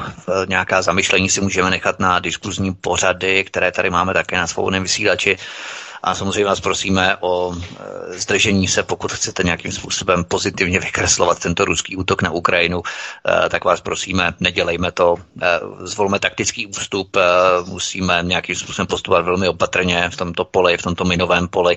Samozřejmě to nikdo neschvaluje a doufáme, že mnozí z nás, respektive 100% z nás tohle prostě schvalovat opravdu nemůže, byť ty, jak jsme říkali, ty podmínky nebo respektive ty záminky můžou být jakékoliv. Tak Martine, co si zahrajeme? Hmm, co chcete? Úplně to je jedno. Já vám zahraju na nervy. Ne, pustím z nového CD traktoru sedmá strana kostky krásný nový svět, co byš, což by nás mohlo posunout dále a předtím dám tradičně Valdu, Matušku a Eldorado. Jdeme na to. Prosíme, pomožte nám s propagací kanálu Studia Tapin Rádio Svobodného vysílače CS. Pokud se vám tento nebo jiné pořady na tomto kanále líbí, klikněte na vaší obrazovce na tlačítko s nápisem Sdílet a vyberte sociální síť, na kterou pořád sdílíte. Jde o pouhých pár desítek sekund vašeho času. Děkujeme. Tak, tak, tak, to byl návod, když tak od kapely Traktor z nejnovějšího CD, tedy sedmá strana kostky, jak jsem říkal. Předtím to byl Valdemar Matuška. Vítejte v poslední, tedy telefonické části hovoru u Klábosnice s Vítkem a z VK. Byl tady jeden dotaz, ale pán by vypad. Co prý na to, jestli pánové budou už naslouchají, co prý na to říká na situaci na Ukrajině Donald J. Trump? Vítku VK, jste zde? Já jsem tady, Martine. Výborně, Vítek je. No, VK ještě, VK ještě evidentně není, tak možná řekneme telefonní číslo, jakože ho každý zná, ale jo, přece jenom vyplnili vatu. Jestli jsou... No, tady jsem. VK, jo, vítej. VK, co na situaci říká Donald Trump v rámci Ruska? Nebo spíš Ukrajiny, že jo? Nebo jestli, jestli o tom má VK prý no, já, jsem, já jsem neměl vůbec jako do níka čas prostě sledovat, to je už jako prostě mimo prostě level, mimo, mimo limity. A jak říkám, já mám toho moc přes týden, takže já se potom podívám o víkendu, co zase vyplodil, že jo, Dony, protože ten spustil novou sociální síť, že on ji zatím prostě omezil jenom na Spojené státy a Kanadu. No, takže to až přijde do Evropy, tak eh, to bude fofer. to bude sílat, protože tam okamžitě skončí úplně celá alternativa, že jo, to už jako jsem, to je naprosto jistý. No ale co se týče prostě ne, procesu, no, jas, no bylo přece jasné, tak Donald Trump skončil kvůli tomu, že prostě neměl podporu armády. Že? To, co se očekávalo, že ty spolšované volby, jak e, proběhly, No tak co se ukazuje? No ukazuje se, že oni ví, že kdyby tam nebyl Trump, tak by žádná válka na Ukrajině nebyla. To je hotový. A generálové chtěli válku. A proto prošel uh, tenhle ten, no, už jakoby senior, že? A e, teď e, ten, který prostě ani neví, prostě jaké je jméno jeho manželky, že? Takže to je ten důsledek. No. A je jasný, že by žádná válka nebyla, protože Trump jasně říkal, že Ukrajina je... co, co říkal Trump? No, nejdřív musí členské státy na to pořádně začít platit, aby neplatili Spojené státy, že? No, jak by mohla platit Ukrajina? to znamená, že byl by klid. Protože tohleto, tenhle ten eh, proces byl spuštěný až po nástupu eh, po nástupu Joea Bidena, že. To, že vojáci zjistili, že Biden je úplně mimo, ten odstavený a můžou si prostě dělat své vlastní války, že jim vodku, odkejvá úplně všechno. E, takže ne, máme 21.09, musíme se pustit do prvního volajícího, že už, lidi už tady prostě stěžují, vy se tam vykecáváte, co tam děláte, jste mě tam, takže... Už zvoní. To bylo, to byl v rámci jako dotaz formální, jsem dotaz písemnou formou, takže byl to dotaz, ale ne telefonický. Takže půjdeme na prvního volajícího, Martine. Jo. Tak, jdeme na to. Svobodný vysílač, hezký večer. Můžete položit dotaz. Já jsem se chtěla zeptat, že jste měl dobrý program eh, od Andreje Srbové na, na svobodné vysílači. Eh, co se týče toho Jana Macháčka, bych se chtěla zeptat, eh, jak se na to dívá pan VK. Děkuju. Dobře, dobře, děkujeme. Jo, to je tedy otázka legitimní vlastníci ČR, jestli tedy o tom VK něco ví, jestli jsem to pochopil správně teda ten dotaz. No, ptáte se mě na pořad, který jsem neviděl. Jak byste se mě ptali, eh, jakým způsobem eh, Jirka Babica eh, dělá prostě kotletu na víně jako jo, jestli je to dobrý recept, anebo jestli e, by tam prostě měl dávat něco jiného. Takže, že když nemáte tohle, tak tam dejte tohle. E, to je asi stejně položený dotaz. Já jsem ten pořád neviděl, já nevím, o čem to je, e, takže já se omlouvám, já na to nemůžu, nevím, jak, jak na to odpovědět. No vlastníci, vlastníci České republiky. Teď z jakého pohledu? To znamená majetkového vlastnictví, pokud bychom šli o majetcích, že jo? A nebo kdo vlastní Čes, eh, Českou centrální banku. že? Českou národní banku. To je něco neuvěřitelného. Prostě oni měli, měl, že jo, měla se jmenovat Česká centrální banka. Oni, oni z ní udělali Českou národní banku a přitom nemá s národem vůbec nic společného. To je normální soukromá banka Rothschildovy rodiny. Rothschildové vlastní Českou národní banku přes no, takzvané depozitní listy, že? V Londýně uložené. Kompletně celý český dluh vlastní uh, Rothschildova rodina. Rothschildové jsou vlastníci České republiky. Úplně všeho. I vašich nenarozených dětí. No. To je konceptuální gramotnost číslo jedna. Musíte vědět, jak vznikla Česká republika jako zednářský stát, že? Proto má klín ve svém znaku, že? No a ten klín, že to je vštěpení, že? Mezi uh, symbol tedy úhelníku, že? A ten úhelník je pokřivený, že jo? To je přesně pod tím, pod tím, uh, pod tím úhlem.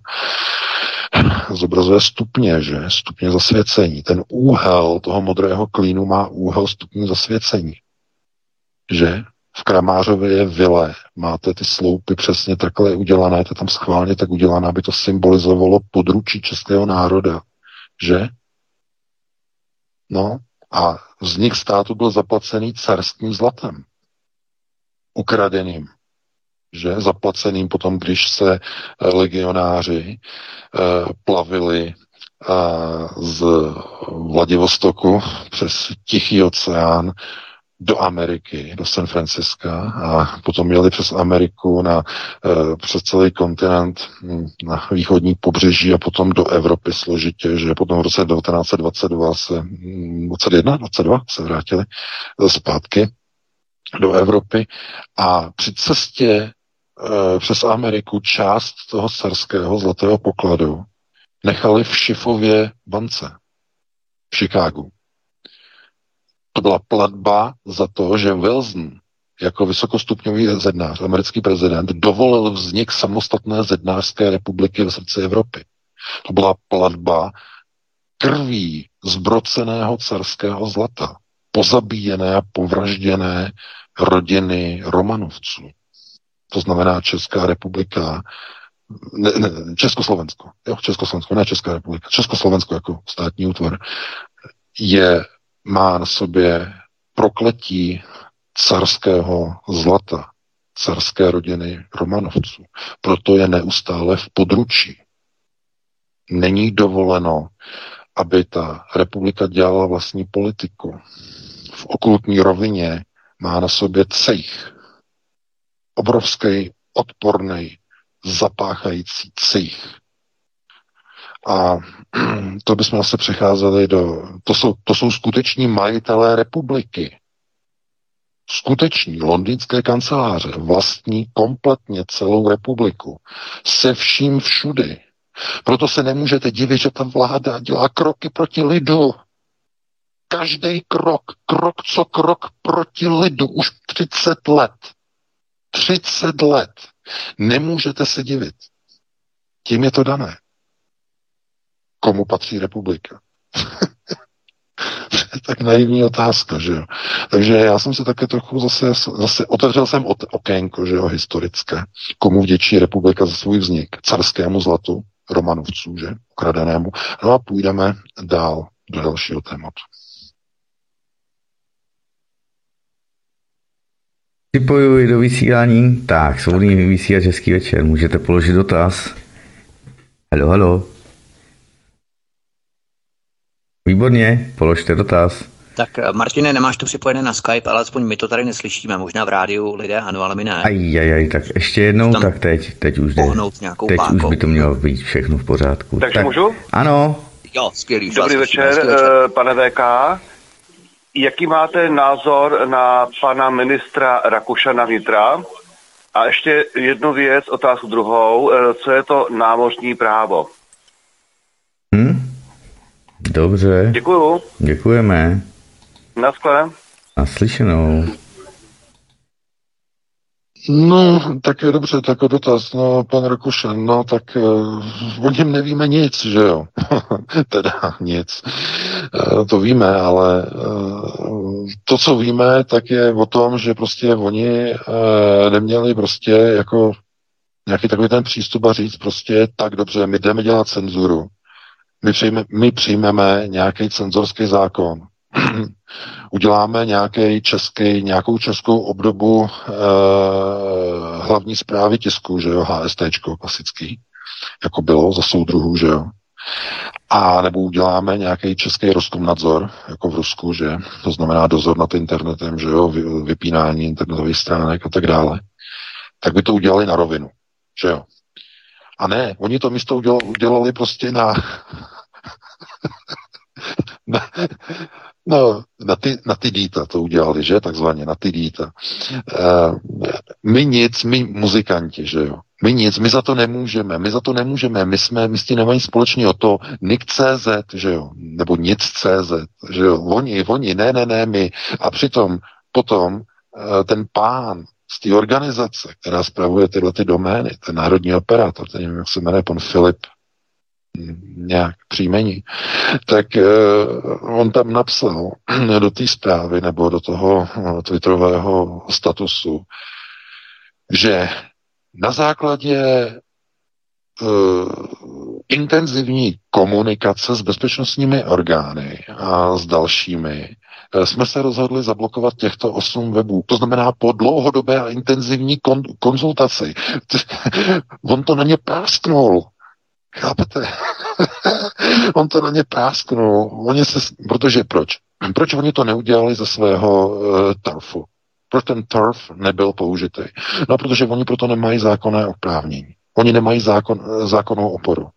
Bylo by to protizákonné. Oni na to nemají nástroj, takže oni to nechají jako soukromé rozhodnutí neziskové organizace, která spravuje nejvyšší doménový prostor v České republice. Takhle se to udělalo. Takže to si myslíme. No, to je celý to je hotový. Bojí se, uh, co si myslíme, že jo? Tak, no, tak bojí se nezávislých médií. Fialová vláda. Že to není jenom pan Rakušan. Celá vláda se bojí nezávislých médií a opozičních názorů, že by zaznívaly věci, které se jim nelíbí. Které jim američtí páničci, když zvednou vždycky ten telefon a volají na jednotlivá ministerstva, co mají dělat, tak eh, by to někomu uh, vadilo, že kdyby se ukázalo, uh, že zase, no, zase přináší nějaké další nepohodlné informace, nepohodlné zprávy. Že?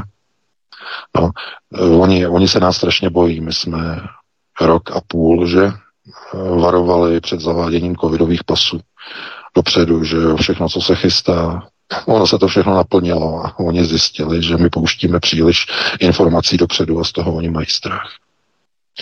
Takže to je ten důvod. Proto si všimněte, mm, oni nemohli zablokovat jenom Aeronet. To by bylo moc okatý. Tak oni k tomu přibrali prostě dalších sedm serverů. Ale všude prostě slyšíte Aeronet a dalších sedm serverů. Aeronet zablokovaný a dalších sedm serverů. Podívejte se na Google. Zablokování webu. Aeronet a dalších sedm serverů. Tím nechci říct, že ty další servery dělají méně práce, naopak dělají mnohem více práce je tam na to třeba více lidí, nebo se tím zabývají, že jo, jako uh, úplně jako full time a je tam, mají prostě 10-20 článků za den, že jo. Máme jenom jeden, že jo, za den. A tohleto, tak to není o objemu práce, ale je to třeba o dosahu, o vlivu. A uh, neskromně je třeba říct, že Aeronet má teda jednoznačně z těch webů asi největší dosah. To je to třeba jako říct. Teď jako to není tahání se nějakého trika, ale to je jenom konstatování toho faktu. Takže uh, já doufám teda, že i ty ostatní weby, že se postaví na nohy, že si eh, zjistí uh, zkrátka, nebo oni nemají, že třeba takovýho admina, jako máme my, že tak uh, zajistil prostě všechny tady ty mechanismy a tohleto, že my jedeme, že my jedeme a i když jsou vedeny nějaký útoky prostě obrovský, uh, tak stále prostě fungujeme a jedeme, že ostatní no, jako padly pod těma útokama. Takže i ta stabilita, jako jo, že hovoří o tom, že prostě uh, někdo prostě někam jde a ví, že tam prostě nějaká ta schopnost prostě poskytovat dál i v takové těžké chvíli prostě informace. Ale tohle to je jenom uh, jakoby na okraj a my se pustíme do dalšího volajícího, protože Já ten určitě chtěl... čeká, říká si, říká si, no. tady se pořád vybavujeme, jo.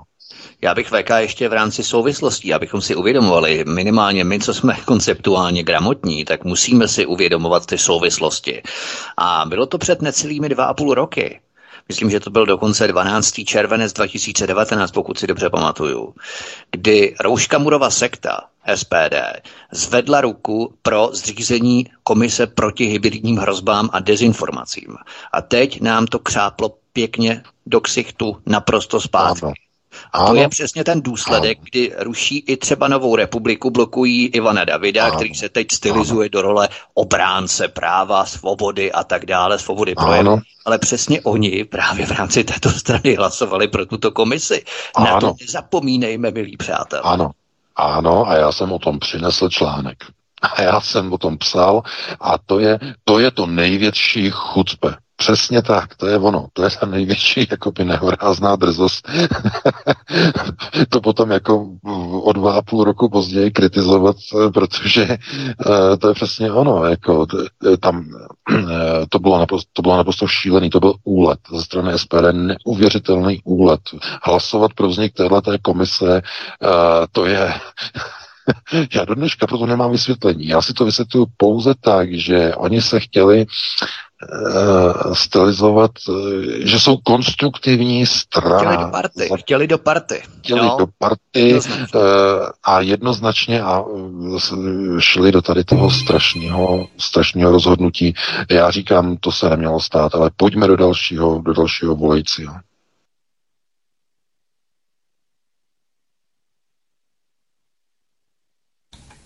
Tak, Martina, máme tady někoho? Teď je Má, ticho. Máme, protože jsem s hostem zrovna mluvil, takže, nebo s hostem, s volajícím. Dobrý večer, můžete položit dotaz. Dobrý den, já mám jenom jednu faktickou, jestli pan VK pak rozvede, a pak mám jenom krátký vzkazík. Všiml jsem si na sociálních sítích, jak se teďka hroutí nebo obrací lidé, co studovali třeba 8 let Pjakina, tu jeho sociologii.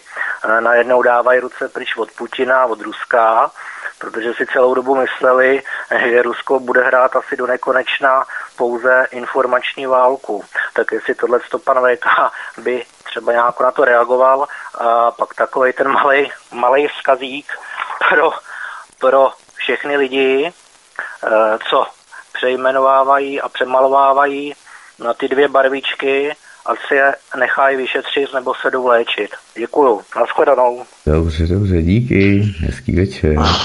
VK to si no, zaznamenal tu věc, jak se přejmenovává ruská zmrzlina na ukrajinskou zmrzlinu.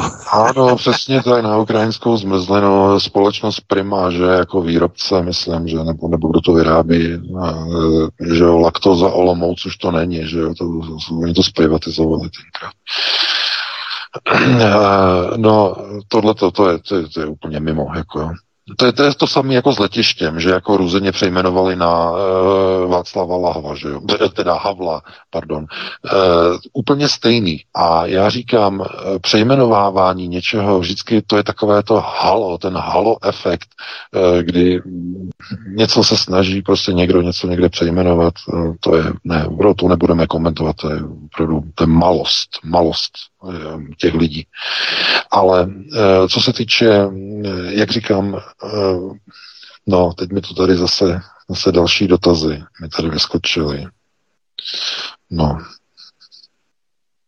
já si právě pamatuju v rámci eh, vpádu do Iráku Američanů v roce 2003, tak tam se také přejmenovávali French fries, hranolky na Freedom fries, hranolky brambory svobody nebo hranolky svobody, protože Francie nesouhlasila s vpádem Ameriky do Iráku a oni jim to takto dali sežrat. To znamená, že to přejmenovávání je tady poměrně s námi dlouhou dobu a VK, ty, ty dotazy tam máš. Dobrý večer, eh, posluchač z Prahy.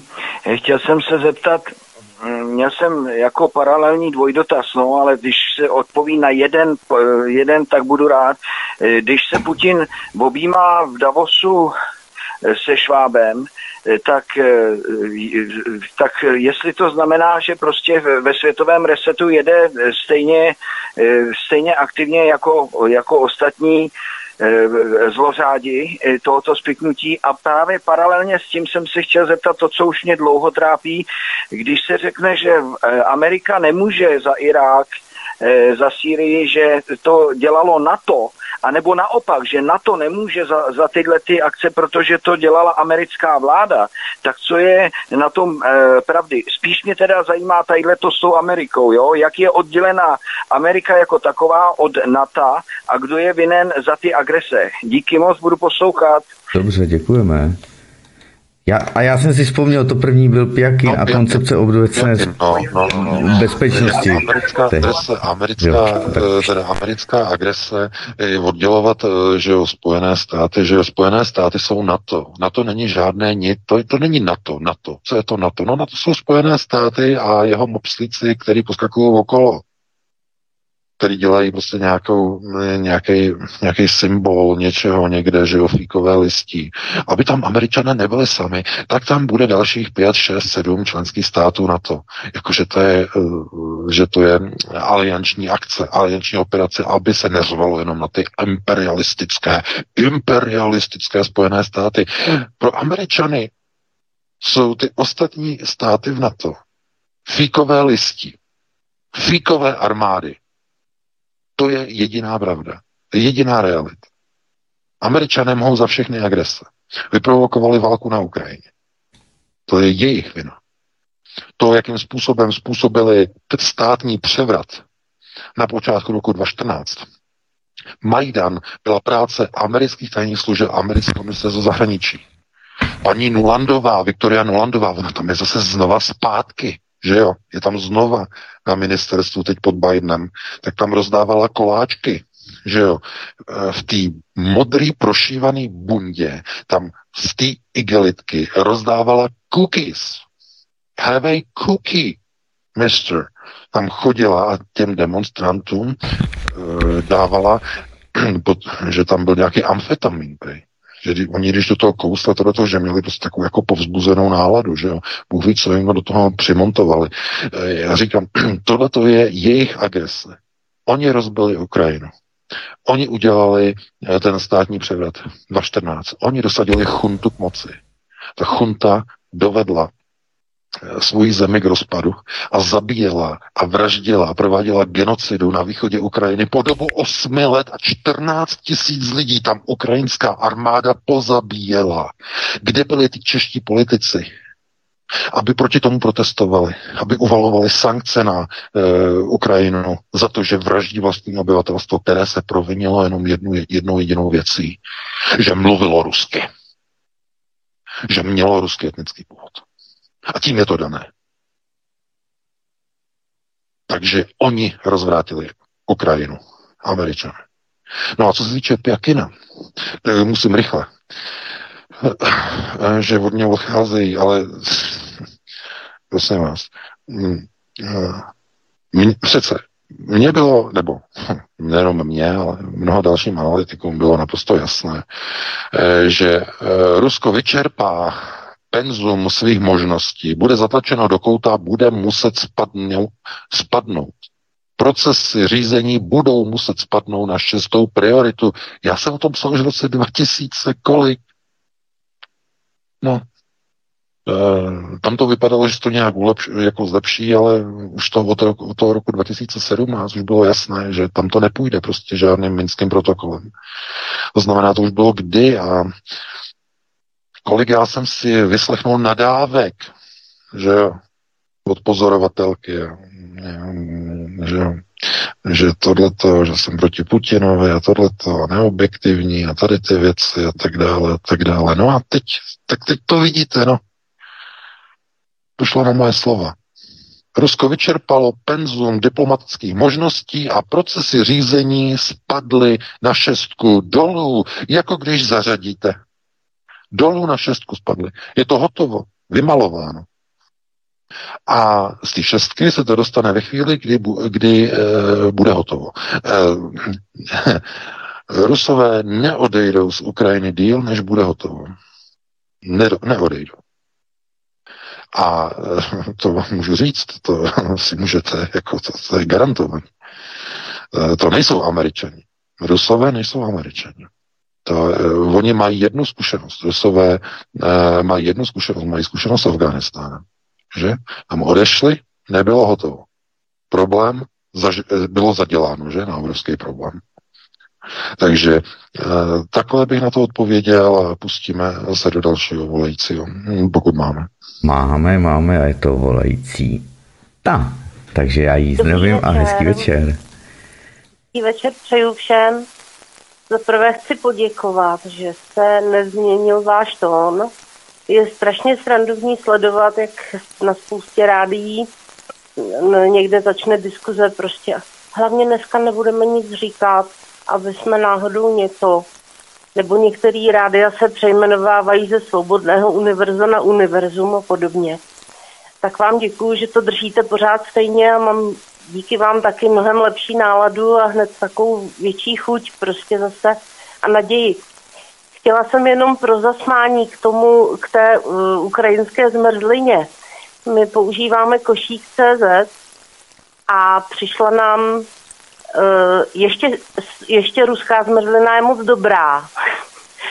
A tak mě napadlo, uh, že třeba by bylo fajn, kdyby až Erdogan bude prudit, tak aby turecký med třeba mohli přejmenovat na americké pošušňáníčko nebo, nebo uh, belgické pral, pralinky na kozí bobky a můžeme si takhle hrát, že jo. No, může anebo, to jít dál a dál, jestli bude... A nebo třeba by to mohli změnit, že pan Babica už nebude dělat cikánskou pečení, že jo? A bude dělat e, nějaké multikulturní, dobře naklepané zadní, že? No, ano.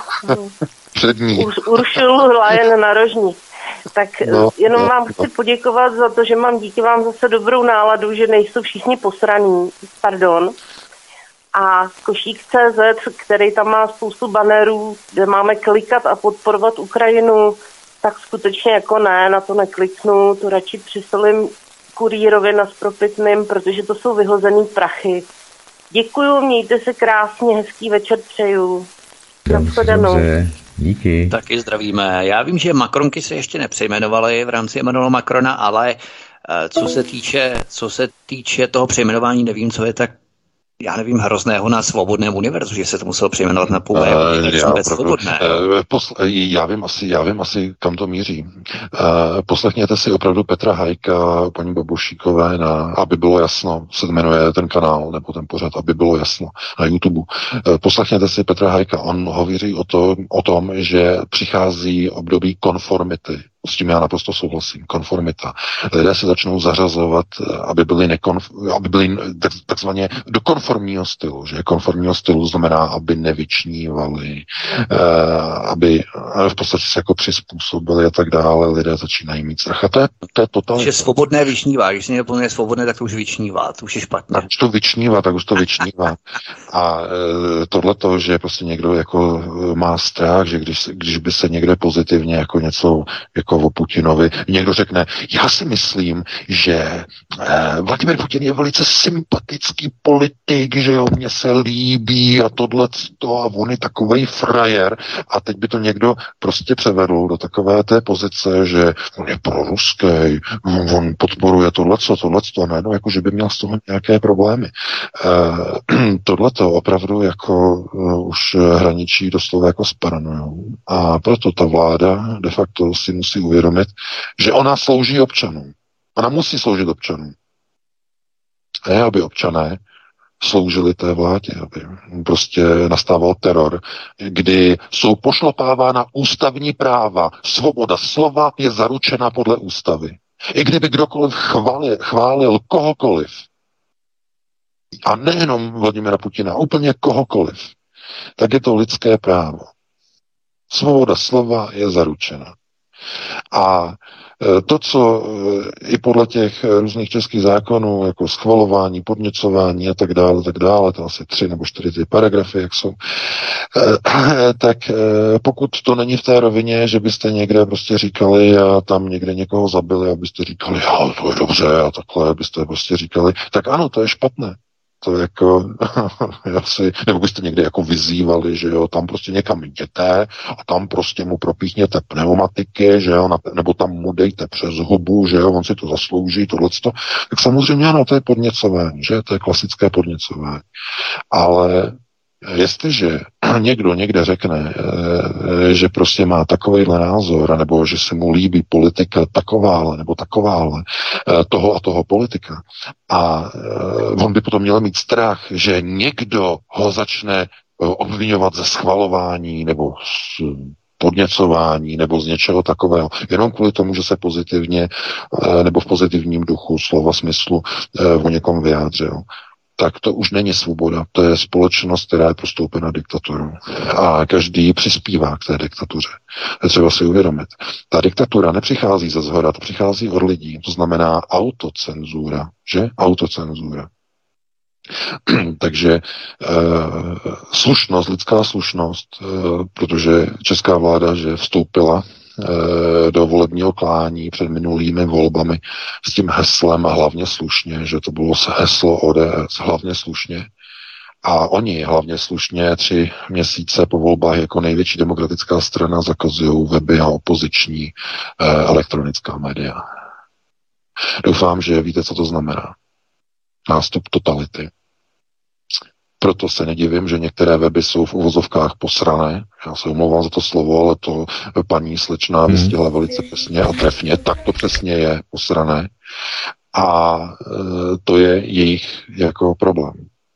Protože e, říct realitu taková, jaká je, o Rusku, říct realitu taková, jaká je o Ukrajině, není proti ničemu, není to proti žádným zákonům. My prostě konstatujeme, nebo já konstatuju, že uh, jaká je situace na Ukrajině, co vedlo Rusko k útoku na tu Ukrajinu, no a že to je tragédie. Jako každá válka je tragédie. To je třeba zdůraznit, že Vítek to zdůraznil na konci mého segmentu, aby to jakoby dal najevo těm všem dalším kontrolním posluchačům, kteří se zaznamenávají, co říkáme a tak dále takže kvůli ním to bylo řečeno. Ale já to znovu ještě zopakuju, že my konstatujeme to, co je na Ukrajině. A nemáme z toho vůbec žádnou radost. Jako jsme neměli radost z těch válek, které vyprovokovaly Spojené státy. Ať už to byl Irák, Afghánistán, Libie, cokoliv dalšího. To je asi, myslím si, to hlavní. To znamená, lidé chodí pro informace, aby se dozvěděli, jak to na té Ukrajině je, jaké byly příčiny toho, proč ta válka vznikla, jaké jsou myšlenkové pochody Ruska, ruských politiků, jak se na to dívají ruští novináři, ruská média. Proč eh, je Rusko eh, ohroženo, proč se cítí být ohroženo? A proč se rozhodlo pro vojenskou invazi po vyčerpání všech diplomatických jevů a projevů. Eh, je to charakteristický postup ruské diplomacie, stejně jako je to charakteristický postup americké diplomacie, která provádí invaze za daleko menších uh, situací nebo menších krizí, dokonce i za situací různých záminek a podobně. Tohle je třeba vždycky umožnit těm posluchačům, aby to slyšeli, to znamená, aby věděli, jaká je informace a tím, že nebudeme o té válce mluvit, tím, že budeme uh, se tvářit, že uh, válka tam sice je, ale aby jsme se někoho nedotkli, tak nebudeme o tom vůbec ani analyticky nějak hodnotit a nebudeme uh, se k tomu nějak vyjadřovat, když tam umírají lidé a probírají, probíhají tam neuvěřitelná zvěrstva. Tak to je třeba lidem samozřejmě tlumočit a to, že nás blokuje kvůli tomu, že ne, samozřejmě nemůžeme říct, že probíhají nebo neprobíhají na obou stranách, ale mnoho z těch zvěrstev, ty informace necenzurované, které přichází na sociálních sítích, na síti Telegram především, ta zvěrstva, která tam probíhají ze strany ani ne ukrajinské armády, ale těch uh, polovojenských ukrajinských jednotek, jako je Azov, jako je uh, pravý sektor, uh, vyhání lidi, že zbytovek z paneláků a v přízemních patrech e, rozbíjejí zdi a schovávají tam tanky, schovávají tam, aby byly kryté jako v budovách, že to, co dělají e, jako lid, živé lidské štíty před postupující ruskou armádu. To jsou věci, které musí prostě lidé získat, eh, nebo informace musí získat a vědět. A když je nepřinesou mainstreamová média, která by je měla jako v první řadě přinášet, to znamená pravdivě a objektivně, tak to musí prostě dělat alternativa. A musíme se dívat na eh, ty kruté obrysy té války ze všech stran. Dívat se na to, že je to stejná tragédie, jako když uh, zemře ukrajinský občan, jako když zemře uh, občan, který mluví ukrajinsky, nebo občan, který mluví rusky, uh, nebo jakýkoliv člověk, nebo dítě, které tam zemře, tak uh, každá ta smrt je samozřejmě tragédie. Ale pro nás na alternativě je to především o tom, jakým způsobem my dokážeme sdělit našim posluchačům a čtenářům ten faktický výjev té války a důvody, které té válce vedou a jaké má důsledky. Tohleto nebo na toto, když uh, novináři rezignují, tak je to konec žurnalistiky. Protože v tom okamžiku uh, nastává situace, že bude existovat jenom omezená skupina médií, která bude mít certifikaci jediných vykladačů takzvané pravdy a tato média si budou uveřejňovat virtuální realitu. Různé duchy Kieva, Ghost of Kiev, že vyrobené v počítačových programech, různé herce a tak dále a budou vytvářet virtuální realitu války. Ta válka virtuální není. Ta je tam sakra reálná. A obrysy té války musí být sděleny Eh, pravdivě a maximálně důvěrně. Takže takhle bych na to odpověděl zase s velkým přesahem, že zase si udělají čárku. No a pustíme se do dalšího tématu, nebo volajícího. Že? Tak to neznamená, že když komentujeme analytické, samozřejmě, že s tím souhlasíme, logicky nesouhlasíme, to potřeba je pořád zdůrazňovat. Nicméně, eh, co se týče té diktatury, tak oni to samozřejmě poohýbají ty zákony, jak chtějí. To je jedna věc. A další věc, poslední věc, opravdu pojďme na dalšího posluchače. Chtěl jsem jenom sdělit, že to, co jsem říkal a to, co neustále zastávám, že s tím to nesouhlasíme, když umírají civilní obyvatele, tak eh, to jsem nemyslel kvůli nějakým kontrolním špiclům a nějakým obslíkům, ale opravdu s tím eh, nesouhlasím, jak si vnitřně nebo bytostně jako s jakoukoliv jinou válkou, takže to je jenom na margo toho, co jsem dělal na začátku, na konci minulého vstupu, ale pojďme na dalšího posluchače. Dobře, dobře, něčím tam bouchal, tak doufám, že to nebyl telefon, svobodný vysílač, hezký večer. tak no. se stálo od telefonu. No, ne, no, no, no, no, on tam tak dlouho kecá. Moment, on tam tak dlouho kecá, že se to nespojí. Tak, dobrý. Halo, halo, já vás teď. No. Teď, teď, teď. Můžu? Ano. Eh, dobrý den, já nevím, jestli jste odpověděli už na ten dotaz s tím Pjakinem. Volal jsem se teda po druhé, jestli ho mám zopakovat. Ano, už jsme odpověděli. No, už jsme odpověděli. Už jste odpověděli, já jsem nebyl u telefonu. Jinak první teda byl dotaz a druhý jenom vzkaz pro upřesnění. Dobro, dobro. Tak jsem, tak se mějte a dám přednost někomu jinému. Díky. Díky. Hezký večer, naschle. Tak, než samozřejmě se hovor vypne, vy hned můžete točit 720 739 492 Studio Kadaň, ještě jednou 700, no a Petr Luft, tak já ho hned vezmu do vysílání. Tak, Petře, hezký večer, hned položíme dotaz. Petr Luft z telefonu, zdravím vás všechny.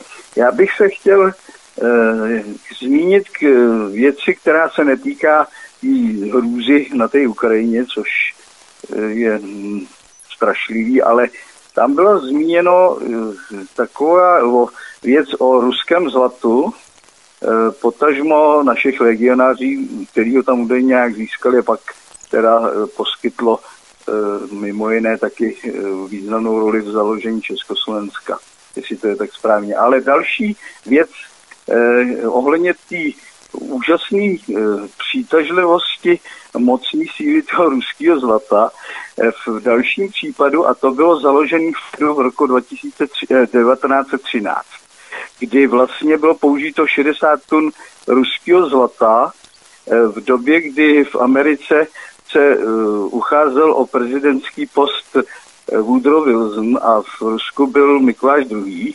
a ty chtěli založit takový nějaký združení národů a chtěli to použít jako základní kapitál pro nějakou banku, která by to jaksi zajišťovala. Takže v tom momentě Rothschildové vstoupili do toho a jak si zatlačili Woodrowa Wilsona na to, aby domluvil to zlato poskytnout jako základní fond do té banky toho Fedu.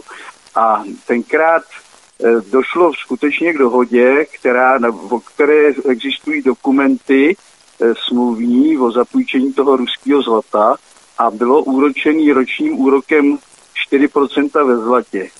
A po zhruba po 100 letech, což bylo někdy v tom 2013 nebo tak nějak okolo, eh, z toho vzniklo tisíc tun zlata, který údajně se pokusili Rusové a ještě nějak Čína v tom taky měla něco e, o to žádat. Jak to dopadlo, e, nevím a to by byla ta moje otázka, jestli o tom něco víte a jak se to vyvíjelo a jestli dál ty požadavky z té ruské strany trvají. To je všechno. Víte se hezky. Dobře, dobře, děkujeme. Hezký večer. No, děkuji za dotaz, ale veškerým majitelem zlata eh, v Rusku to jsou zase, že jo, centrální, centrální banka a no, to je majetku Ruského židovského kongresu, že? To není ruské, už dávno není ruské zlato. To je eh, jako omyl, že Rusko nemá žádné. To je centrální banka a centrální banka ta je ve, ve velmi, uh, ruská centrální banka je ve velmi zvláštním postavení. V jejím čele jsou, eh, že jo, to je ta rada těch eh, sedmi, že sedmi, tam mají ten, ten eh, představenstvo Ruské centrální banky, jsou všechno občané Izraele. A tím je to dané, to znamená, to je to, co není vidět. Zkrátka, to je to mocenské uchopení nad Ruskem, které není vidět z pohledu ani obyčejných Rusů, stejně jako v České republice uchopení nad Českou republikou není viditelné z pohledu obyčejných občanů. Ti si myslí, že republika je řízena nějakou vládou. To je nesmysl samozřejmě ta je uchopená vlastně na někým úplně jiným. Takže takhle bych na to odpověděl. A co se stalo s tím zlatem, to vám říct nemůžu, to takhle do detailu jsem to samozřejmě ne, nesledoval, že se na to můžu podívat maximálně. Takže děkuji za dotaz a pustíme se do dalšího volajícího. Hmm, vlády to jsou takové výlohy v obchodě, když si představíme mezi kus, mezi článek, mezi tím, aby občané neprohlédli, že politika je v podstatě legitimizace, nebo ano, legitimizace organizovaného zločinu a mezi tím, aby lidé to neprohlédli, tak je ta politika, o které si lidi dohadují do krve, jestli oranžový, růžový, modrý, bílý, červený ale je to v podstatě naaranžované zboží v té výloze toho politického marketingu s těmi proklamacemi a volebními programy a tak dále. A to je v podstatě politika v tom zákulisí, je, je to přesně tak, o čem hovoříš. Je to taková ta výloha, kdy vždycky jednou za měsíc, nebo u těch socialistických obchodů to bylo vždycky, no, zodpovědný vedoucí, že odpovědný vedoucí, ten vždycky to někdy, když byl odpovědný, tak měnil výlohu každý týden a mm, když nebyl zrovna odpovědný, tak mm, měl třeba celý rok stejnou výlohu, že. A v té politice je to úplně stejné, to znamená, vždycky někdo přijde po čtyřech letech, že nějaká paní, slečná, pán a tu výlohu úplně celou předělá, že. Rearanžuje ji, že? Znamená, aby byla úplně jiná. Ale ten krám, dámy a pánové, přesně, přesně je úplně pořád stejný. Pouze ta výloha se změnila. Takže takhle asi bychom s takovým tím přesahem, že jo, jsme na to, na to reagovali, no a pustíme se do dalšího volajícího. Tak, měla by to být zase dáma, takže dobrý večer, svobodný vysílač, slyšíme se. Dobrý večer, dobrý eh, večer. tady posluchačka z Beskyt. Já bych se pana VK chtěla zeptat, eh, jak si myslí, že by pokračoval ten vývoj mezi Ruskem a NATEM, kdyby Rusko se nerozhodlo pro to, proč se rozhodlo toho 24. Děkuji a budu poslouchat. Dobře, děkujeme.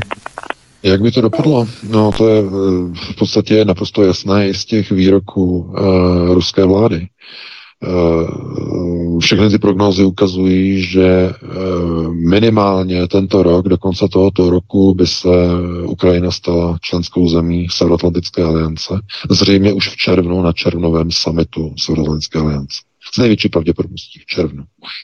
Už by to teda bylo. A e, jakmile by bylo na to v Severoatlantické alianci, tak to byl zase pořád, že na ruské televizi včera, kde mluvil analytik ruského ministerstva obrany, bylo velmi zajímavé. A e, že jejich analýzy ukazují, že Ukrajina by rozmístila, měla na svém území rozmístěné taktické úderné zbraně, ne nevyhnutelně ještě vyzbrojené jadernými zbraněmi, ale už by byly nosiče rozmístěny už koncem příštího roku 2023. Takže to je, Určitě jednoznačně uh, Rusové si spočítali uh, všechny hrozby a na základě zjevně tedy podle těchto informací se rozhodli tedy pro zabránění tomuto vývoji uh, situace a provedli invazi na Ukrajinu. Takže to je asi taková reakce na to, no a pustím se další volající. Tak, tak, tak, mimochodem, poslanec Ruské dumy říká, že vlastně to bylo plánováno skoro nejméně jeden rok, ale že už ty signály z ukrajinské strany od rozvědky byly takové, že je museli předběhnout ukrajinskou stranu v, to, v těch, těch bojových akcích o dva, dva, o dva až tři dny, aby bylo zabráněno nejhoršímu masakru. Tak, ale máme další volajícího. Já ho teď připínám. Svobodný a český večer, můžete položit dotaz. Uh, halo, slyšíte ano, a, ano. Uh, Vrátil z Plzně, dobrý večer vám všem, zvlášť panu VK.